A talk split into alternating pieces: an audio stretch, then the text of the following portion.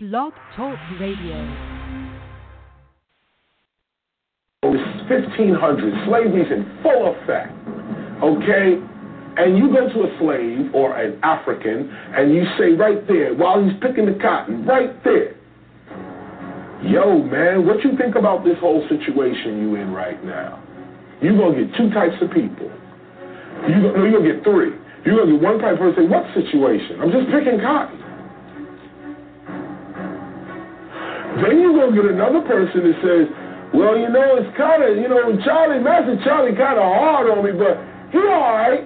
Then you get this other person who's like, yo, what's your name? You got something called a MAP? I'm trying to get out of here. These are the three people you're going to meet on the plantation. In the 15, in the 1500, these are the three people you're going to meet. I don't know what I'm doing here. I don't care that I'm here, and I'm trying to get the hell out of here. Come now, 2012. Ask a person in any job situation or situation where they go, you're going to be three of people. One, why do you work for FedEx? What do you mean, why I work for FedEx? I got a job.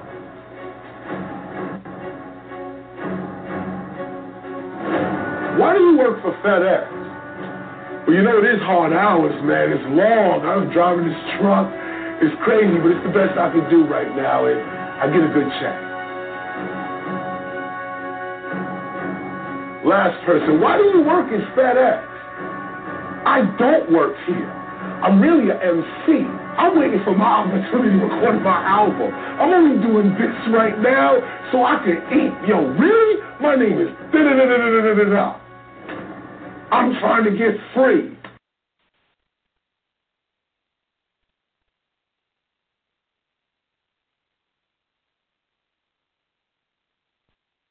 And that is true. We are all just trying to get free in the midst of this Babylonian society. Well, hello everybody. I want to welcome everyone to another episode of Blog Talk Radio. I'm Brother Seth, and you listen to the network, Five Smooth Stone Network. And uh, just want to thank everybody for tuning in tonight for this very exciting and long anticipated show. Um, as many of you know, last week we tried to have on brother or doctor, uh, the crown brother, Dr. Khazriel Ben Yehuda. Well, he's going to be in the house tonight. Yes, he's going to be in the house tonight, and I'm thankful to the Father for that. And so I just want to just come on here and let everybody know we do appreciate the the, the heavy presence so early I feel sorry for those that's going to be calling a little later because, man, they may just may not be able to get in here. I'm very serious. Limited phone lines tonight, so whatever you do, folks, do not hang up. Do not hang up. Again, I'm Brother Seth, and thank you for tuning in. And while I'm thanking everyone for tuning in, I'm talking about friends, excuse me, I'm talking about the friends and family of Five Smooth Stones ever since 2011. We well over 350 shows, believe it or not and some of you have been faithful to all those shows. And then I have my biological blood family, the Douglas Cannon family, uh, that's tuned in tonight. Again, thank you. I see so many of you here tonight. Well, they're here. Uh, the family is here. The human family is here, all over the country and probably the world eventually when you start listening, talking about listening in the archives later on. So, I uh, just want to again uh, welcome everyone to the show tonight. So I'm doing something a little different. I'm going to go ahead and play another little quick song, and then we're going to come back and start the show. Just got need to little, do some few little adjustments here, and we'll be right back shortly. This is our featured um, praise and worship leader, uh, Miss Sanach. Sinach, I should say Sinach from Nigeria. Check her out. This song is called Waymaker. It's probably one of the most popular songs on uh, YouTube right now, not because of nothing else other than the anointing that's on the sister's life. Okay, so check this out. Sinach from Nigeria, Waymaker. We'll be right back, folks.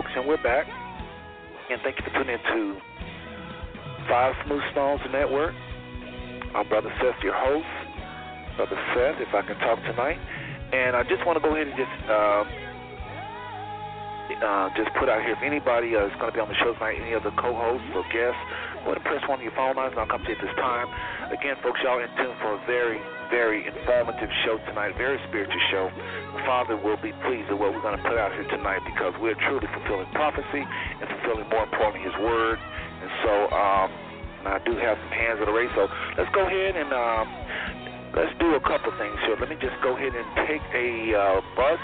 No, I might take an airplane up to California. I think this is our sister, a beloved sister, Eliana. We'll see. All right. Uh, area code two zero nine six eight three. Sister Eliana, is that you? Yes, it is. Well, how you doing, sister? Go ahead and say hello to everybody. Welcome back. Thank you. Thank you for having me back. And uh, shalom, everybody, and welcome back to part four, I believe, of um, yes, yes. this broadcast. Yes, it is. This is a. Uh, we we still continue on from the reality check, but we have change the title a little bit. And I'll read the show description for those of you that's just call it Five Song every single Tuesday and you have no idea what we're talking about tonight. So we'll get off into that in a little bit. But Sister Eliana has been with us since part one of reality check where we talked about how we know we Israel. We really hit hard the curses or the prophecies that's put us to be upon Israel forever, according to Deuteronomy 28, verse 46. And she did a wonderful job along with some other guests we had on where we talked about that. And then part two, of course, and then part three. And uh, now we name it a different show, but she is here to uh, definitely uh, talk about the new show, African Americans Reclaim Their Heritage slash A Remnant Return. She is here for that. I thank you, sister. I want to go ahead and go to the phone lines and uh, bring on, you know what, before I go to Sister Yaina, uh, you know what? Let me slow down a little bit. Sister Eliana, there are some people that don't know you. Go ahead and tell us. Just give us about a, uh, maybe a two-minute intro here. Even though you've been on all along, some people are hearing you for the very first time. And I have to remember that. Just go ahead and let them know who you are and how to get a hold of you, briefly, please. Okay. Well, again, I'm saying shalom. Hello to everybody on the call and listening, and who's going to be listening by archive. Uh, my name is Eliana Batyah, and uh, I am a um, ministry leader here in the Central Valley of California, Merced area, and I have a ministry called Beth Shalom Mashiach. It's a it's a teaching ministry. It's a Messianic Hebraic ministry. We teach the Word, and we also are teaching uh, the people who they are um, biblically and through scripture and also historically. So that is what who I am and what I'm doing currently. And also just want to throw a shout out. We are having if you are in the Bay Area or the Central Valley and you're listening to this broadcast tonight, we are having a prayer breakfast on Saturday, which is the Shabbat day. Uh, Saturday, March 24th, coming up in a couple of weeks here from 10 to 2. We're going to be at 8130 Lorraine Drive. I'm sorry, Lorraine Avenue in Stockton.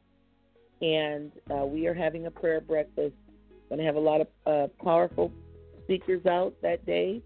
Powerful ministers, men and women of the Most High, are going to be praying about the issues concerning our people, the times, where we're at, praying for our families, our country, and our nation within a nation. So you are welcome um, yes, to, yes. to be a part of that event. You can reach us on Facebook. Just send a message, Beth Shalom Mashiach, through Facebook. Okay. Amen, amen for that, my sister. And again, welcome to uh, guess this part four of this um, this dealing with our people. Eric, Okay, let's go back to the phone lines, and we got a flip flop go on the other side of the country, and we're gonna stop in Ohio and pick up. Uh, let's see here, Erico five one three six one four. Is this Sister Yaina Israel? It is. Can you hear me? I can hear you just fine, my sister. How you doing tonight? Oh, I'm wonderful. I'm wonderful. Shalom, everyone. Shalom. It's good to be here. Yeah, and this is a new this is a new guest of ours, a new guest co-host, I guess I should say. And Sister Yaini has her own show. I want her to tell tell us a little bit about that in about oh three or four minutes, because since you're new, you got to just really tell us a little bit more since she wasn't here. This is her first time uh, in this series, and so I want you to go ahead and just introduce everybody, introduce yourself, excuse me, to everybody, and just let them know how to get a hold of you and this Yehuda project. If you could mention that too, please. Oh, no problem. Shalom, shalom, everyone out in the listening audience, all of those. We are um, putting together, well, we have put together the Nation of Yehuda. And uh, a spinoff of that is the Yehuda Project. We have our Blog Talk radio shows on Sunday evenings at 3.30 p.m. Eastern Standard Time and on Tuesday night at 6.30 p.m. Eastern Standard Time. And, and our main goal is to gather our people together for the uh, the day of repentance. We're getting ready to be, come together as a nation and to go down before the Most High and repent because we believe that our, our time to leave these countries is coming up really soon. So this is what we have been focusing on. We have a Bible class on Thursday night for newcomers, um, and then we have one on on the Shabbat every Saturday at 3:30 p.m. on Saturday and 7 o'clock p.m. on Thursday night, uh, Eastern Standard Time. And if you don't mind, I'd like to give the phone number. It's um, area right code three one nine, area code three one nine five two seven nine one nine seven, and the access code is two five six zero three nine. Um, again, it's three one nine five two seven nine one nine seven, and the access code is two five six zero three nine. And we, if you want to reach us, you can reach us by the Yehuda Project. It is the Yehuda Project at gmail.com, and you spell Yehuda Y E H U D A H. So, I mean, it's a privilege to be here tonight um, and to meet new people. All of our things that we do are virtual, so we have people all over the world that are calling in and and then partnering partnering up with us so that we can get ready for this massive event and I'm just happy to be here tonight. Well, thank you very much, uh, Sister Yang. And I, again, I thank you for just coming on and uh, just sharing uh, about the Yehuda Project. And we're going to hear more from Sister Yang after our, uh, our interview with uh, Doctor Crown Doctor uh, uh, Ben Yehuda. And uh, brother, if you're in the house, go ahead and press one on your phone. Uh, I think he is in the house, folks, all the way from Israel, and uh, pretty sure.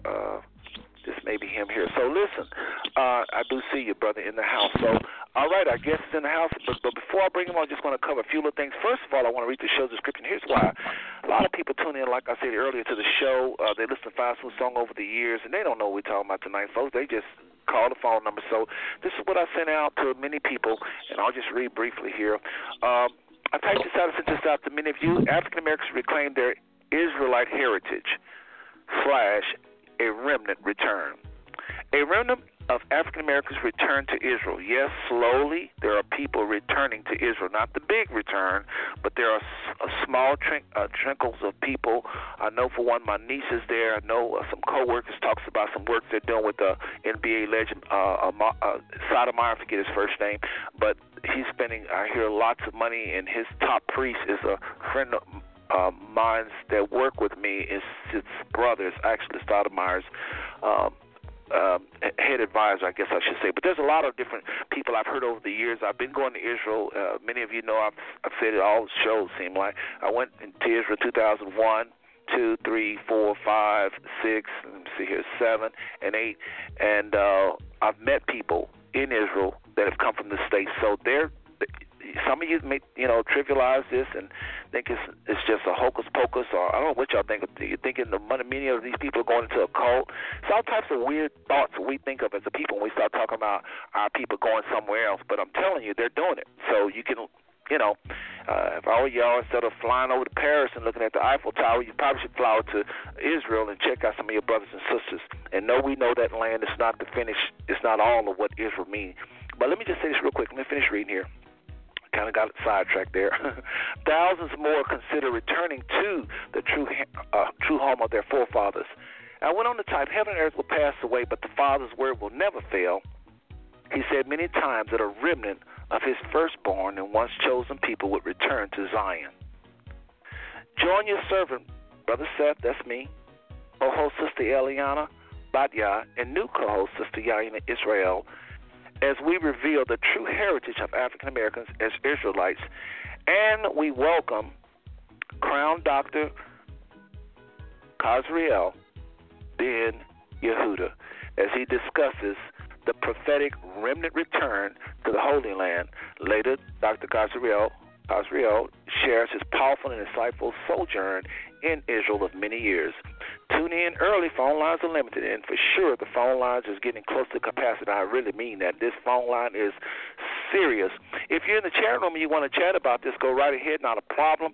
Just remember, I may not get to you right away because I um, am the only one working my boards tonight, and uh, it's kind of hard to kind of keep out on all these phone numbers, making sure you know, we look at the hands that go up. So let me just cover really briefly what has happened these four shows. Sister Eliana, you can jump jump in anytime. And remember, folks, Sister Yaina is going to do more talk more after the brother has left us. He's only going to be with us a maximum of like an hour and a half. He told us so. After around ten, if you if those of you that can hang out after that, we'll talk to Sister Yaina. If time permits, we'll just kind of play it by ear. But listen, folks, first show was called Reality Check. All you got to do is simply Google uh, Blog Talk Radio, Five Smooth Stones, and go to the show where we talked about how we know we Israel. Some of you don't know what we're talking about. You tune in because you like Five Smooth Stones, but you don't necessarily believe we Israel. You have to listen to that first show where we go through scripture after scripture after scripture. There's over 300 scriptures talking about prophecies that we fit more than any other people on this planet. And if there is somebody on this planet that fit those prophecies, they're nothing more than our sister uh, tribes. Remember, there was 12 tribes, not just one. So we believe that we're one of the lost tribes of Israel, but there's many other tribes. Oh, there's is still in existence. Remember, the key scripture we use in that in that show, show number one, was Deuteronomy 28 verse 46. But Moses says these prophecies, these these these these uh, statues or these um, what's the word I'm looking for? He talks about blessings and curses in the in the chapter Deuteronomy 28 verse, and he said these things are going to be upon you forever. So when you look at those prophecies, be it the blessings or the curses, no, no nation is living out the blessings. You can just stop right there because Moses said, Moshe said, when I die, Israel, you're going to be a disobedient people. So, based upon that and many other scriptures, we know that Israel, whoever they are on this planet, is operating under the curses. So, we look for the curses and we look at things like slave ships. And I can't go into this deep, but all I'm telling everybody is please, if you want proof of that, go to Google, type in Five Smooth Stones, Blog Talk Radio, and you can hear part one, Reality Check, Five Smooth Stones uh, at Blog Talk. Excuse me, let me back up. Slow down a little bit, Seth. If you go to Google and simply type in Five Smooth Stones space reality check, you should get all of those three parts. Remember, part one talks about that. Part two, we dealt with curses. A lot of people heard part one. They said, well, wait, brother and sister, what are y'all saying? We just curse? Are y'all just saying we as African Americans just curse? We made it very crystal clear that no, as individuals and it's households that serve the Father, you're not operating under no curse. That's a lie from the pit of hell. We got, I don't endorse that. I, I'm not in, in hooking up with nobody that believe that. We do not believe that we're cursed individually. If you have the heart after the Father, seek Him and live for Him. Now you'll mourn for your nation. You'll go to some things because of people you're related to in the nation. Yes, that that that they'll be operating under those those curses. But you, if you have a heart for the Father and seek Him, you'll be operating in blessings. We believe that. The Bible says that there are two more gather my name, I'm in the midst. That's for you. If you pray in faith, believe, and you share me seed, that's for you. Calling the elders of the church if you're sick, the, the prayer of faith shall save the sick, the Lord shall raise them up. That's for you. The gifts of the Spirit, that's for you. We are victorious right now, even in Babylon. So we talk about that in, in part two. Part three, we actually do a uh, part three is really a combination of both part one and part two. So some of you may want to tune into part three if you don't want to listen to both part one and two. And tonight, tonight, part four, we have the doctor already in the house, and we're going to be talking about a remnant returning. A remnant returning. Sister Eliana, I want to turn to you if you don't mind, and I want you to just just share whatever the Father has put in your spirit about this whole return, the return of Israel. How realistic is that, please? The um well, you know, it's very real and the Father is already stirring his people. Um before uh I was getting calls where people were calling from all over the world. They were writing from prison. They were saying that they just woke up, they knew who they were, as the Hebrew people, and they were looking for answers. So the Father is stirring the hearts of his people. He's already uh, going after them to draw them back into this understanding of who, who we are. He's taking the veil off the eyes of his people all over. So this is very, very real. This return is very, very real, and it's very imminent that something is getting ready to happen on a global scale. Yes, yes. Well, sister, I think I think in, in addition to that, folks, and before we go to Sister uh, Yaini all the way in Ohio, I want to say this briefly. Family, human family, because again, this is not just the black folks, so-called black folks. This is not just to Israel. This is to the world. This is the international movement. I do nothing just to black folks, and I'm speaking to me right now. I don't believe the Father is just addressing one people. Because there's some called the spiritual Jew, we don't want to get too deep.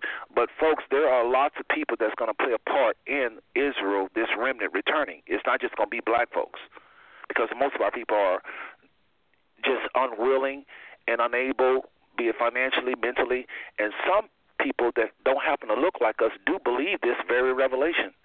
So this is to everyone listening under the sound of my voice, the human family. The most important thing about this show tonight is the Father said it would happen. Forget us for a minute. I'm just a servant here. Sister Eliana is just a servant here. Sister Yaini is just your servant here tonight, sharing what we feel like the Father is saying. More importantly, the, the Scripture says it. This is not something we concoct. This is something that's in the scripture many, many times where the Father say, Israel, a remnant, is going to return home. He knew all of us wouldn't. But make no qualms about it, he did say very clear, and I want Sister Yain to chime in here and uh, and share just, just what scripture proof do you have that there is going to be a remnant, period, returning to the land. I just want you to hit that if you could, just that little bit. What scripture what is the scripture basis that Israel that there's going to be a return to Israel? I know if you could in a second here, but the most important thing tonight, if you get nothing out of this show, is it's in your it's in your Bible. I put I put the scriptures on the slideshow. You can get some of the scriptures off the slideshow, but again, the Father said very clear, "Come out of her, my people. Come out of her, my people, that ye may not partake of her destruction." What does that mean to you, brothers and sisters? Come out of her, my people. Who is my people? That you may not partake of of her destruction.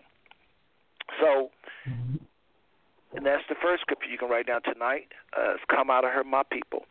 And the Father knows that America is going to fall here soon. I do think, I, you know, if I can just talk tonight, the Father did say in his word many times about this whore. I believe America is Revelation 17's whore. I don't know what Sister, how Sister Yaina feel about that, but I would be shocked if she didn't agree with it, as well as Sister Eliana, as well as Dr.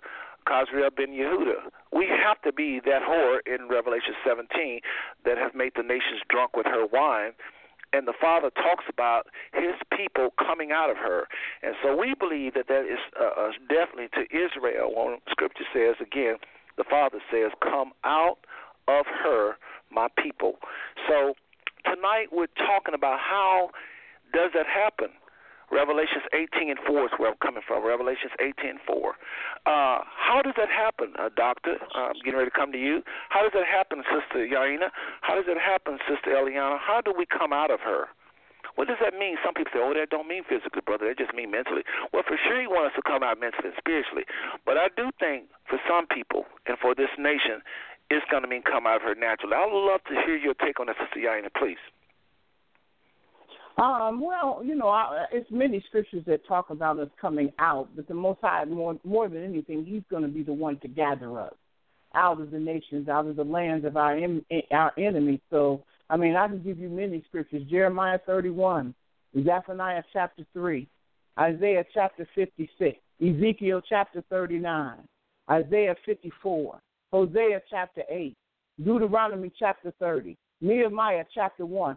All of those all of those scriptures talk about how the Most High forsook us, how he hid his face from us, but how he's going to turn around and gather his people that were exiled among the nations, how he's going to bring them back into their own land, and, and for him to never leave us any longer. So there are many scriptures that get into how we're coming out of her, but I believe the Most High is going to be the one that's instrumental in doing that at the appointed time. Absolutely. And I'm thinking of Isaiah 10 and 21. Um, again, uh, the Father is said it many times in the scripture, like the sister is saying, for Israel to come out. Isaiah uh, 10 and 21 talks about how a remnant will return, a remnant of Jacob will return to the mighty God. And uh, folks, listen. Uh, well, hold on. Before I do that, Sister Eliana, any any any feedback on that? Anything you have to say on that, Sister? Well, actually, Brother Seth, I was going to do Isaiah ten twenty one as well, but um, I was also thinking about in the in the Book of Revelation when it talks about sealing the twelve uh, the the tribes of Israel. Um, it, from each tribe, um, twelve thousand were sealed. So I believe that that is part of it, and I believe that those that were sealed are the ones that are going to be um, teaching and and helping to lead the people back to the ways of the Most High at that time. So uh, that is one scripture that came to my mind in addition to the one that you just said. Amen. And folks, uh, you probably want to read all of Isaiah 10 because Isaiah 10 and Isaiah 11 talks about the whole chapter. Just I'm looking at verse 20 right now. It, again, it's just plenty of scriptures where the Father is talking about a remnant returning. So what does this mean? What does this mean? Just really briefly, we're going to go to. Uh, we coming to you, uh, Doctor, in here in a second? What does this all mean? What does this show? What are y'all really trying to do? We got African Americans going through the, some just we're at the bottom of every tiny aspect of life in America. And I know this should be our our uh, country. I'm so glad I thought to say this. I know this should be our home, and it is our home. But really and truly, truly, is it? Folks, home is where you have peace. Home is where you accept it. You know, home is where you have your where, where you you it's, it's a spiritual state where you feel at home. This has never been home for us uh, in terms of that feeling. Our foreparents, uh, just you keep going back. The further you go back, the worse it's been. We are a nation within this nation, and I promise you, uh, and uh, and I'm sure the scriptures even promise it even clearer than I do, that Israel, wherever they go, the Bible says that we belong to the Father, and our home is truly first and foremost Israel. That's who we are. That's why we're called Israelites. He gave that, land, He promised that land to our generation, our people, for many generations to come. So, what are we saying tonight? Are we telling everybody to just get up, forget everything, and just we're trying to get everybody to move? What the goal of this show tonight is to first of all kill this this this thing among our people where we can't make it outside of America. Millions of African Americans, I'm not going to say millions, but thousands of African Americans have left America and is doing very well, not just in Dimona, but all over the world. But Israel is our land. And we brought the doctor on tonight because he has vast knowledge on what it takes to get into this land, how he how his life has been in this land, and this is why we're interviewing him tonight. So again, we want to kill this whole foolishness of our people thinking that anytime you leave America you're in some type of cult. We want us to we want our people to understand tonight that we are going through hell in this country. The Father knows about it. He loves us and he has plans to salvage and save us there comes something in this nation that's going to get so bad to where we're going to really be thinking about leaving somewhere. Why not go home? Why not a remnant of us go home? And I keep saying a remnant, but he, he called all of us. Come out of here, my people. So I want to go ahead and at this time just go ahead and go straight to the phone line, bring on our guest. He's been holding long enough, and um, I just I'm very um, just excited about him being in the house just if I can get to the phone lines here, I'm having a little trouble with my computer, and uh, and we'll bring this brother on. So listen, uh, brother, Doctor Crown Doctor, I should say, uh, Khazriel Ben Yehuda. I think this is you, or are you on the line, sir? Can you hear me, brother Seth? I can hear you just fine. How you doing, brother? Oh, wonderful, wonderful. It's been a, it's been some kind of journey getting here, huh? yes, it has. Yes, it has. Yeah, it's well, we are you here. know, We're here, and we got Yeah. some sisters on the line along with myself that's really Yeah, anxious to hear you and talk to you and, and, and ask you some serious questions. And then we got a house full, brother. I mean, I don't think I've ever seen. Maybe one time I've seen my phone lines just busy, but we got a lot of people listening. We at capacity, near capacity. Anybody don't call in the next five or ten minutes might not be able to hear this show. May have to listen to it over the computer. So Great. I want to just say that if you're listening to this show over the computer, everybody, uh, know that at 10 o'clock it's going to drop you if you're not on the phone line. So just know that. But you're more than welcome to listen over your computer up until then, and then you just have to wait till the show after this to the archive. But brother, uh, doctor. Kazri Mm. Ben Yehuda. Uh, Mhm. just again, thank you for coming on. You've been on once before. We had a blast, and it's good to have you again. So let's start off this. Why don't you go ahead and tell us a little bit about you? Um, actually, you know what? I tell you what. Let's go ahead and do it anyway. Uh, Sister Eliana, do you have that bio?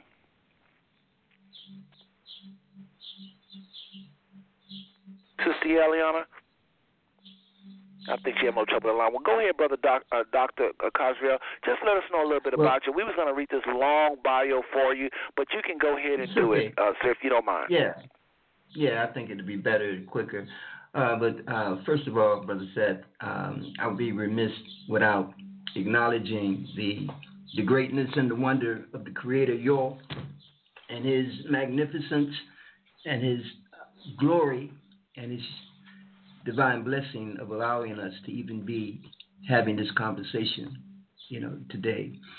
Um, I would also like to, to acknowledge the uh, the great work who this conversation that I'm having is uh, is predicated upon, and that's the uh, spiritual leader, Brother Ben Ami, who actually was the orchestrator and the uh, the leader, the divine servant leader extraordinaire that uh, made our return to the Holy Land possible. Um, and again, I'd like to thank you, Brother Seth, for um, for joining us, for having me on the show, and to uh, thank uh, Sister Eliana and Sister Yahenna for uh, allowing me to share this platform with them today. Uh, my journey has been very uh, extraordinary, Brother Seth, and uh, to your listeners. Um, I actually left the United States of America when I was 17 years old. I'm 62 today. So I was actually raised in Israel as a Hebrew Israelite. And Amen. uh, Amen. the, the, the, the, the extraordinary, or I would say the phenomena, um, experience that, uh, that I've had has been, it will have to be recorded as one of the greatest uh, homecomings or returning to a national heritage and homeland than any people in the history of the world. Even if you Wow. do talk about the European Jews who made their way, you know, back to the um, to the Holy Land, even in their captivity, when they explained themselves as being part of this uh, this exodus and the return unto unto Zion, but they didn't lose what we lost. You know, no one has Okay. had to come as far as we have had to come as a people, meaning we lost our identity as to who we were, and there was nothing, only the the what we would call the the um, the oral passage or the the oral interpretation of uh, of our people knowing that we were the indigenous people of northeastern Africa, Israel, but there was no proof. And even when we found the Bible, it was so full of religiosity that it was very difficult to um, to extract the historical and the social significance needed to understand about a return to Zion. You know, I think the I think Sister Batyah mentioned that yes, the return to Zion is a is a spiritual return, but it's also a physical, social return. It's also about establishing, and this is a good point. I thought about it when you all were having the conversation about returning.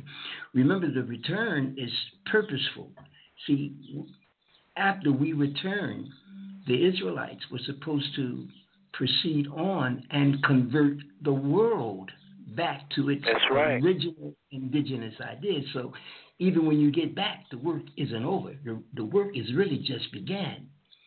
And so, um, hmm. again, I've uh, I've been married for uh, from the time that I've been here. I'm blessed to have um, two wives and 17 children. I had 17 children born in this land, Brother Seth.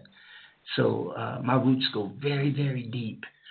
Um, I, you may, your listeners may want to uh, have a little understanding of of how it all started, and that was in 1966 when uh, Brother Ben Ami, the founder of the uh, Hebrew Israelites of Jerusalem, he in February of '66 he had a vision, and it was his faith that it was the archangel Gabriel who spoke to him one evening and revealed to him that it was time for the children of Israel, whom had been uh, forsaken in the lands of the captivity, it was time for them to begin their prophetic journey back. And so, uh, like any prophet, any messianic personage, you know, it, it, it, it took great faith to believe that the vision was in fact from the Creator. And he always talked about how much of a challenge it was because there was no other information given with the vision. It was only, it's time to return. But when, how, uh, the, the, means of gathering the resources, none of that was a part of the vision. So it took great faith to, to launch out on the, the path to restart the redemptive program. But what was in his favor was history and all of the great uh, leaders who had impact on us as a people in the captivity, all of them recognized that the, the greatest victory of our people would be when we would return back to our indigenous uh, heritage. And so in 1969, um, uh, Ben Ami led a small group of former African Americans, now Israelites. He led them first into Liberia, West Africa. Uh, Liberia served as a, um, a, a place for renewing and uh, re-strengthening ourselves before we would actually go back into the Holy Land. Remember, we had been out of the land for over 2,000 years. And so uh, the slave orientated experience that we had in the Western Hemisphere, it we were no way prepared to re enter into that land without first going through some type of re-cleansing process. And so for two and a half years, we were in Liberia. And I, I think the cleansing process was the fact that in Liberia, we were um, placed in a position where we had to love and depend on one another, unlike in, into any time in our history as a people.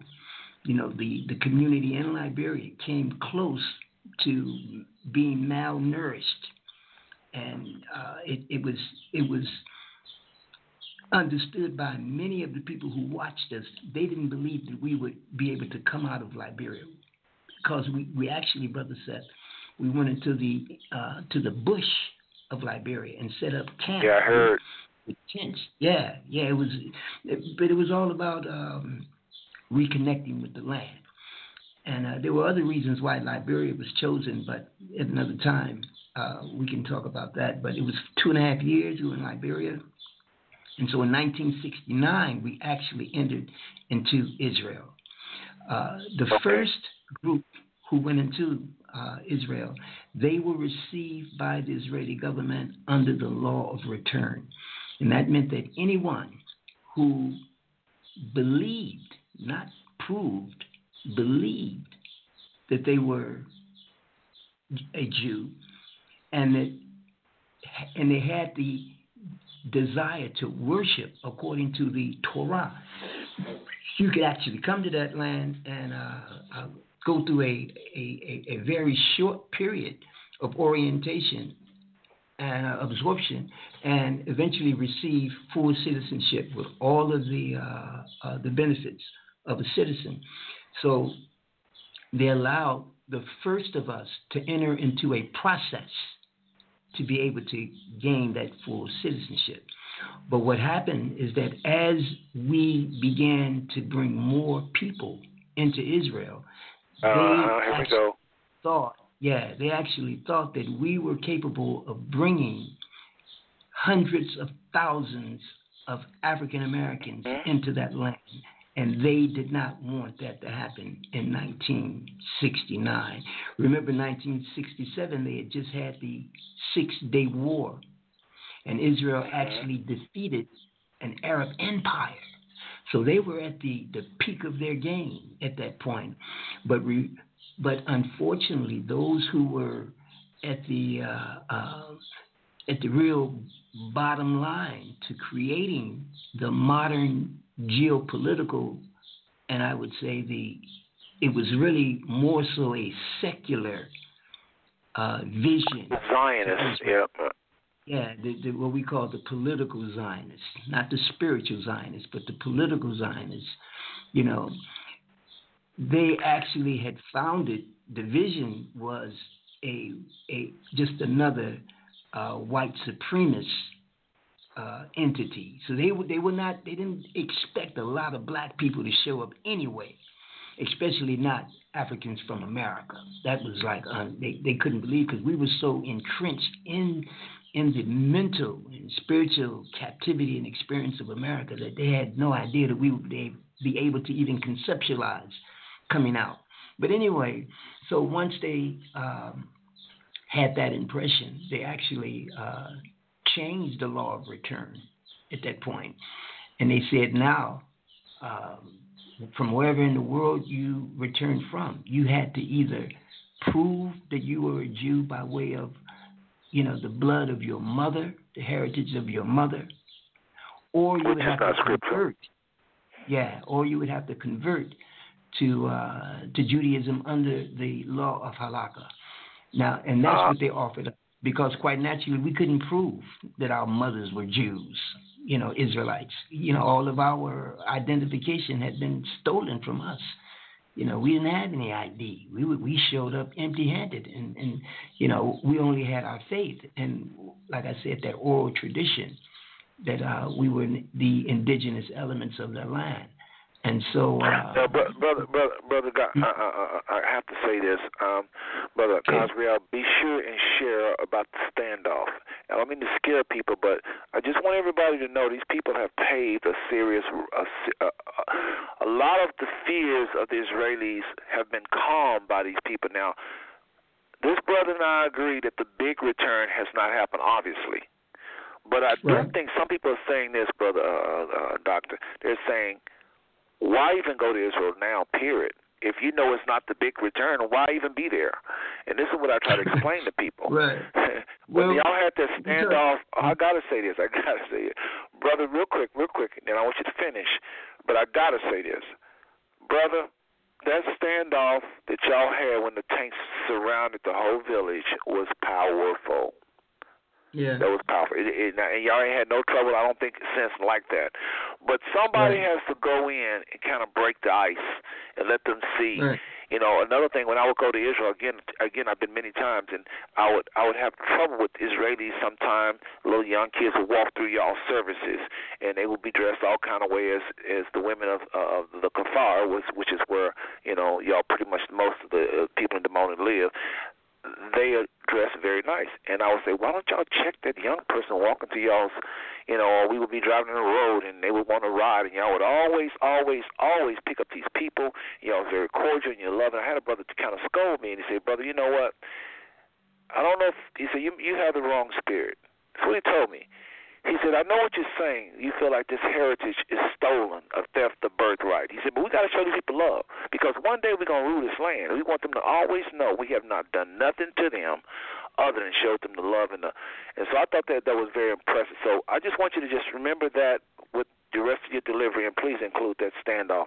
Go right ahead. Certainly, brother said, out for those points. Um, right. So again, like you so well said, it, it, it's definitely been a, a, great challenge because what happened is that when we when we did not um, convert to Judaism, because that would have uh, contradicted our whole reason for being there. Because when you Mm-hmm. convert, you are actually saying, I am not an original Jew. I'm not an original uh, uh, element of this biblical experience. And I want you all to make me be one. You know, you putting the power in their hand to define you. And that would contradict our whole, the entire uh, reason why we were in Israel, and that was to regain a heritage. So, uh, what happened then is that the government made the decision to expel all of those who they had allowed to enter into a process of uh, nationalization and regaining citizenship.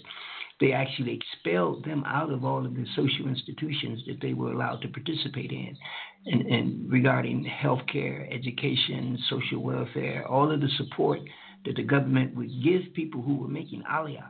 You know, they expelled us out of all of those institutions. And then the expectation was that we would just leave because we couldn't work.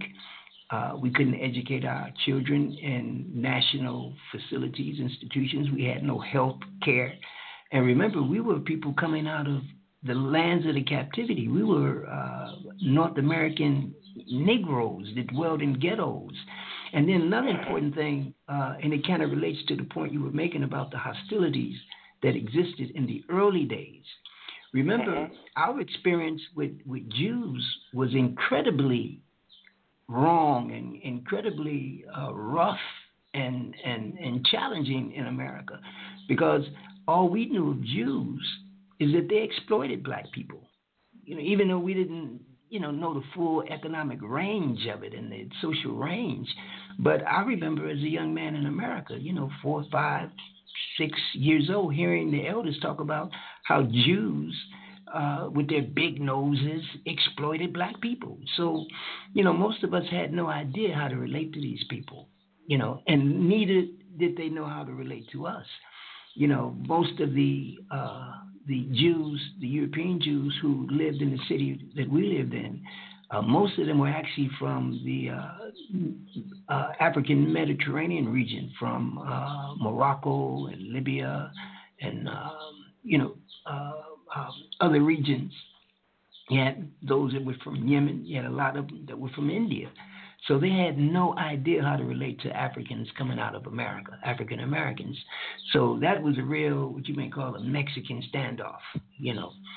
And so, uh, but because, like you said, our intention was to come there for prophetic reasons, we handled ourselves Yes, very yes. well. And, and we had to grow up too. You know, a lot of it was on us. We took responsibility, and we had to grow up. And uh, and again, we had to look at a at a very um, we had to look at it in a, in a in a greater idea, in a higher idea, because of the uh, um, the magnitude of what we were doing, and we couldn't let you know hatred and and ignorance you know stop us from achieving what we had um, been And, inspired and, and to let me say this really briefly. Uh, uh, uh, um, I heard a little noise I had a there. Somebody want to chime in there? Heard a little noise. Yeah, I have a question. This is Eliana. Okay, go right This ahead, is Eliana. Eliana. Mhm. Yeah, I had a question for Dr. Cosgrove. Um, is it true that at one point the um, Israeli government uh, tried to poison the um, the area around Dimona with toxic waste or toxic chemicals? Is that true? Good question. We Good believed question. we believed it. We believe it was said. We believed it, but we, we really didn't have any proof that it, it happened. What it what, what it was is that, and it's, and it's a good point you said that, Sister Eliana, because it, it fits right in to the point where I am in this uh, discussion. Is after they expelled us from the institutions, we really had to make it on our own because we would not leave. We refused to leave and they could not deport us either because we began to renounce our American citizenship. And so once you become a stateless person, you can't uh, be deported. So we were just there. And so we had to do the best we could in terms of making a living. There were a lot of Israelis, the citizens, a lot of the citizens of the city that we lived in, Dimona, they really had a, a great passion, passionate love for us. There were a lot of them that really understood. And even more, brothers and sisters, there were some that even knew that our return, when they saw African Americans, black men and women from the Western Hemisphere, returning to the land of Israel, yes, that, yes. was a sign of the Messianic age. So there were some of those who really knew that the the fate of that entity called Israel depended on us. So we received a lot of assistance, but not from the government during that time. And so we actually had to go out and pick, you know, in Africa they have what's called famine food. And this is wild vegetation, wild plants, you know, most times like what we call greens. They grow wild. So we had found a couple of spots in the city where these uh, this famine food was growing, wild greens, and uh, we, we, we had to eat them. And so what we noticed is that there, there come a time when we began to be very sick, and we believed that there were not the government so much, but there was there were those of uh, you know bad character and just haters, uh, the people in the city had saw us doing that, and we believed that they probably could have done that, you know. But uh, to be honest, we didn't have any any any cold proof, um, and it was things like that Um, that can was I happening. a I mean, please. Okay, I think Sister Yana, Um, Yana has a question. Go ahead, Sister Yana. Yeah, I have a question because from my understanding, and shalom, shalom, my brother, how are you? Um. I um, I have been in touch with your DDL and a lot of the other people that are over there in Dimona quite a bit. And from my Mhm. understanding, Dimona is actually in a nuclear silo. Is is there a nuclear silo that you all are sitting on over there? Yeah, it's a, it's a nuclear. Uh, we stay by a nuclear plant, but let's let's be real reasonable. Is Israel is probably the the most advanced country in the world besides the United States that deals with nuclear technology. So the uh, even though it's it's always a hazard to be around a nuclear facility based on the potential of what could happen, but the the nuclear uh, fertility, facility is very well secured, very well secured. So we don't we don't see a, a lot of that. It's been rumor and, and lots been uh, just people fears of living around a nuclear uh, installment And- in general. And, and if So- I can jump in real quick, Brother Coswell, and just say this uh, to Sister Yanya's question. Very good question, Sister Yanya. There's a lot of Israelis that live also. It ain't just these black Right. people live out there and nobody else. There's a whole lot of all types of ethnic groups. Yes, whites Exactly. live in outside of Dimona as well, and they have a very good working relationship with them. Um, I just want to say this uh, because I know people are listening and they heard you say things like um, uh, multiple wives. I'm trying to be a good host and ask the kind of questions I think people are asking. You mentioned uh, uh, the law of aliyah or aliyah, various Mhm. various ways people say that. I want you to address briefly. Now, the multiple wives things. When I went there, was my biggest stumbling block. You know, in terms of working Sure. know, keep in mind that people going to Israel. We talk about the return, folks. It's not just to Dimona. So whatever Dimona is about, remember there are all types of people returning to Israel. I know folks that goes into the Gaza Strips and working with, like I say, NBA player and other people. All types of people go to Israel and all types of areas. Right. So I just want you to address the multiple wives and and the law of return. What exactly that mean? Uh, if you don't mind, please. Well, let, let's start with the uh, the law of return. As you all were discussing earlier, it's a, it's biblical based, um, but there were criteria for the law of return. And me and Brother Seth had this conversation a few days ago, and I think it's important to understand when you talk about prophecies, uh, all prophetic unfoldment must have a social address. It must have a political address. Why do I say that? Because Yeshua, during the time of uh, our last days in this land, uh, Yeshua, even though he was not a politician, but Yeshua had to deal with political people. You know, remember Yeshua had, had entered in Jerusalem from the Galilee. He was coming there to really coup d'etat. He was coming to take back the government. It was a social movement, just as well as a spiritual movement. He wanted to be king of Israel again, not king of a spiritual Israel in heaven. He wanted to be king like David was king. So it was a social yeah. movement. And so uh, at that, yeah, it, but it was prophesied that the kingdom of, of David would fall and we would go into captivity. Now, how did it happen? It happened, occurred by means of a social, a geopolitical experience. You know, the Romans was a that, that was a government, and they had uh, uh, um, um, cooperated with other or other governments cooperated with the Romans to take our nation away from us. Remember Psalms uh, 83 says they you know they, they they took our nation or they conspired against us. They geopolitically spot and conspired against us and took our homeland. And so what am I saying that?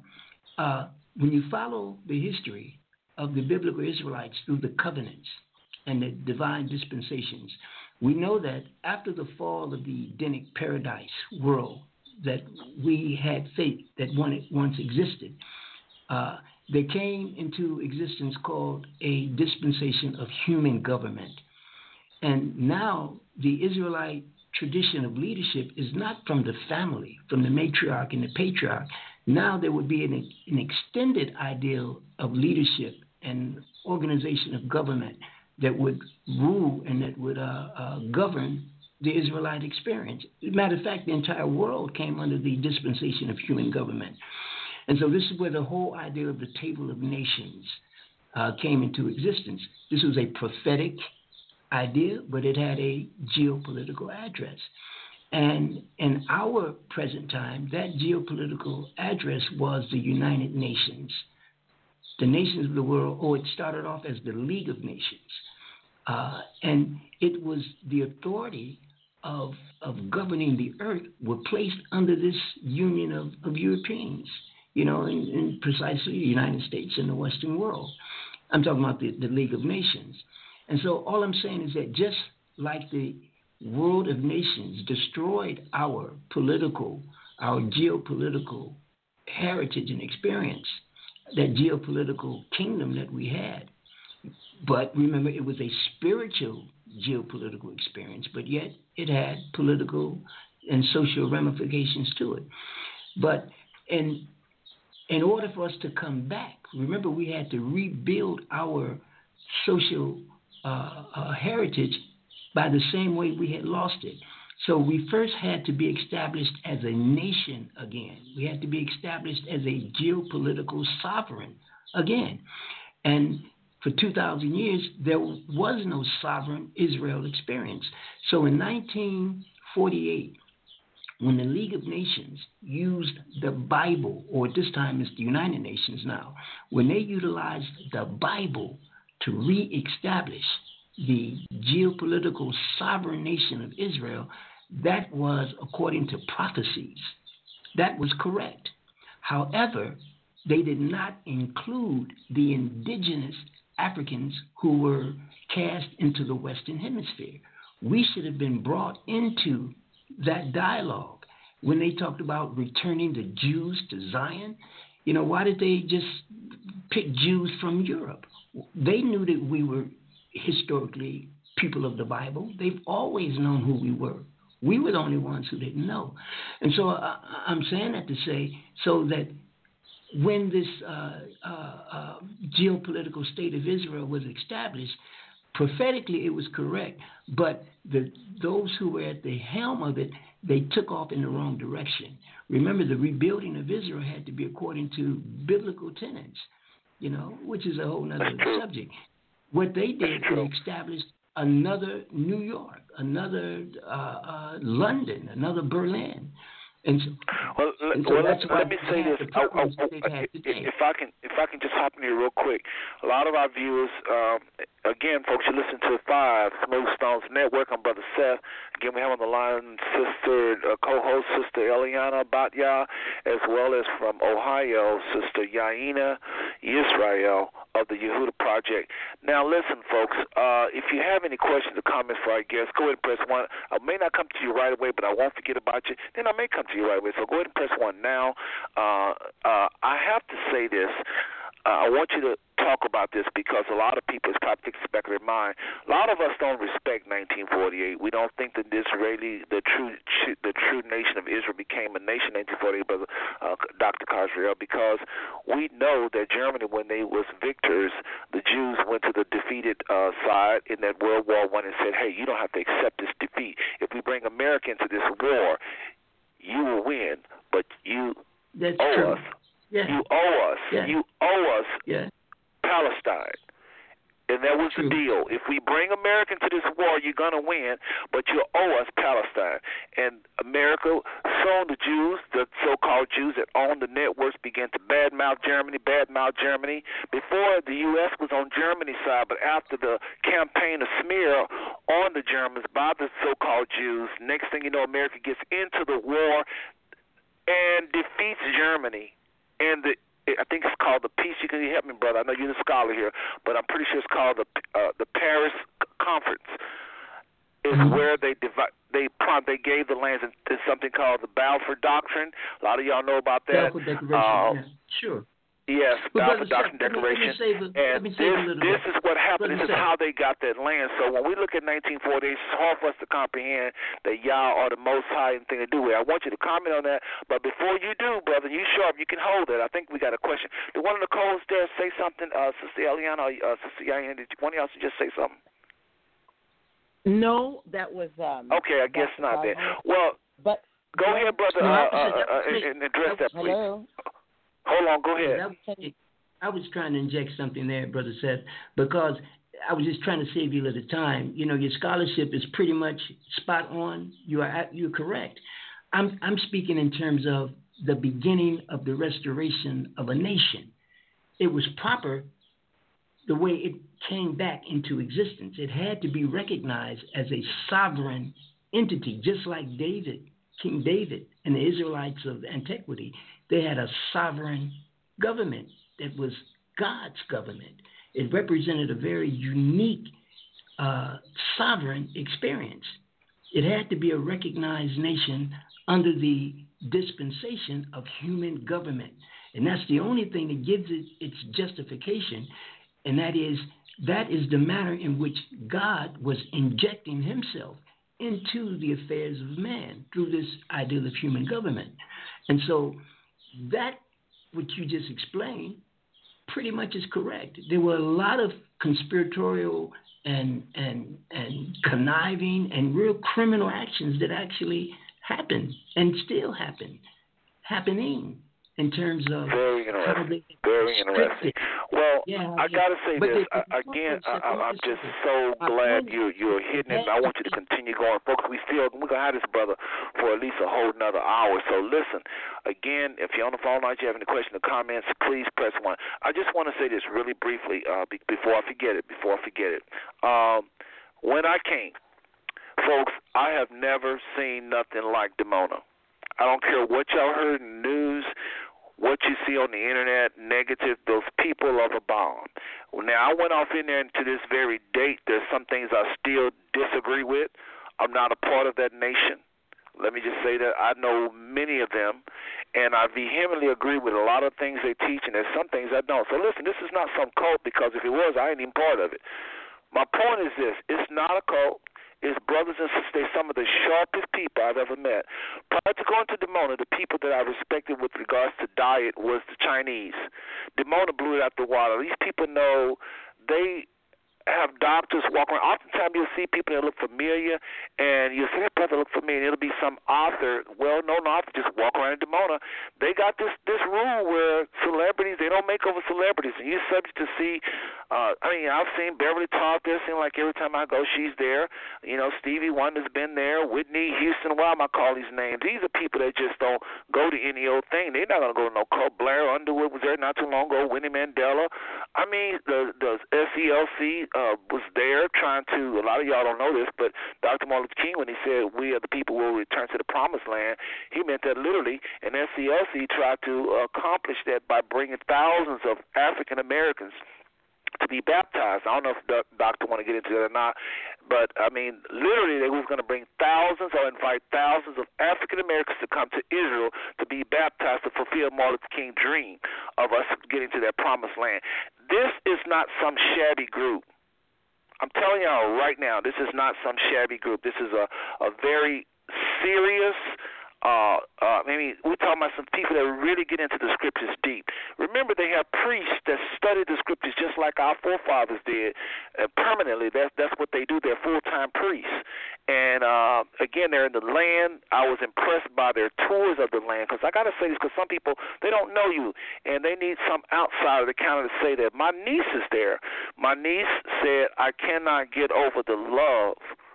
And the the the, the fellowship, uh, the the family environment, and that's something. Every time I go on that plane coming back, I miss that. It's genuine. I gotta say this, brother uh, uh, uh, Khazriel, you gotta just bear with me here.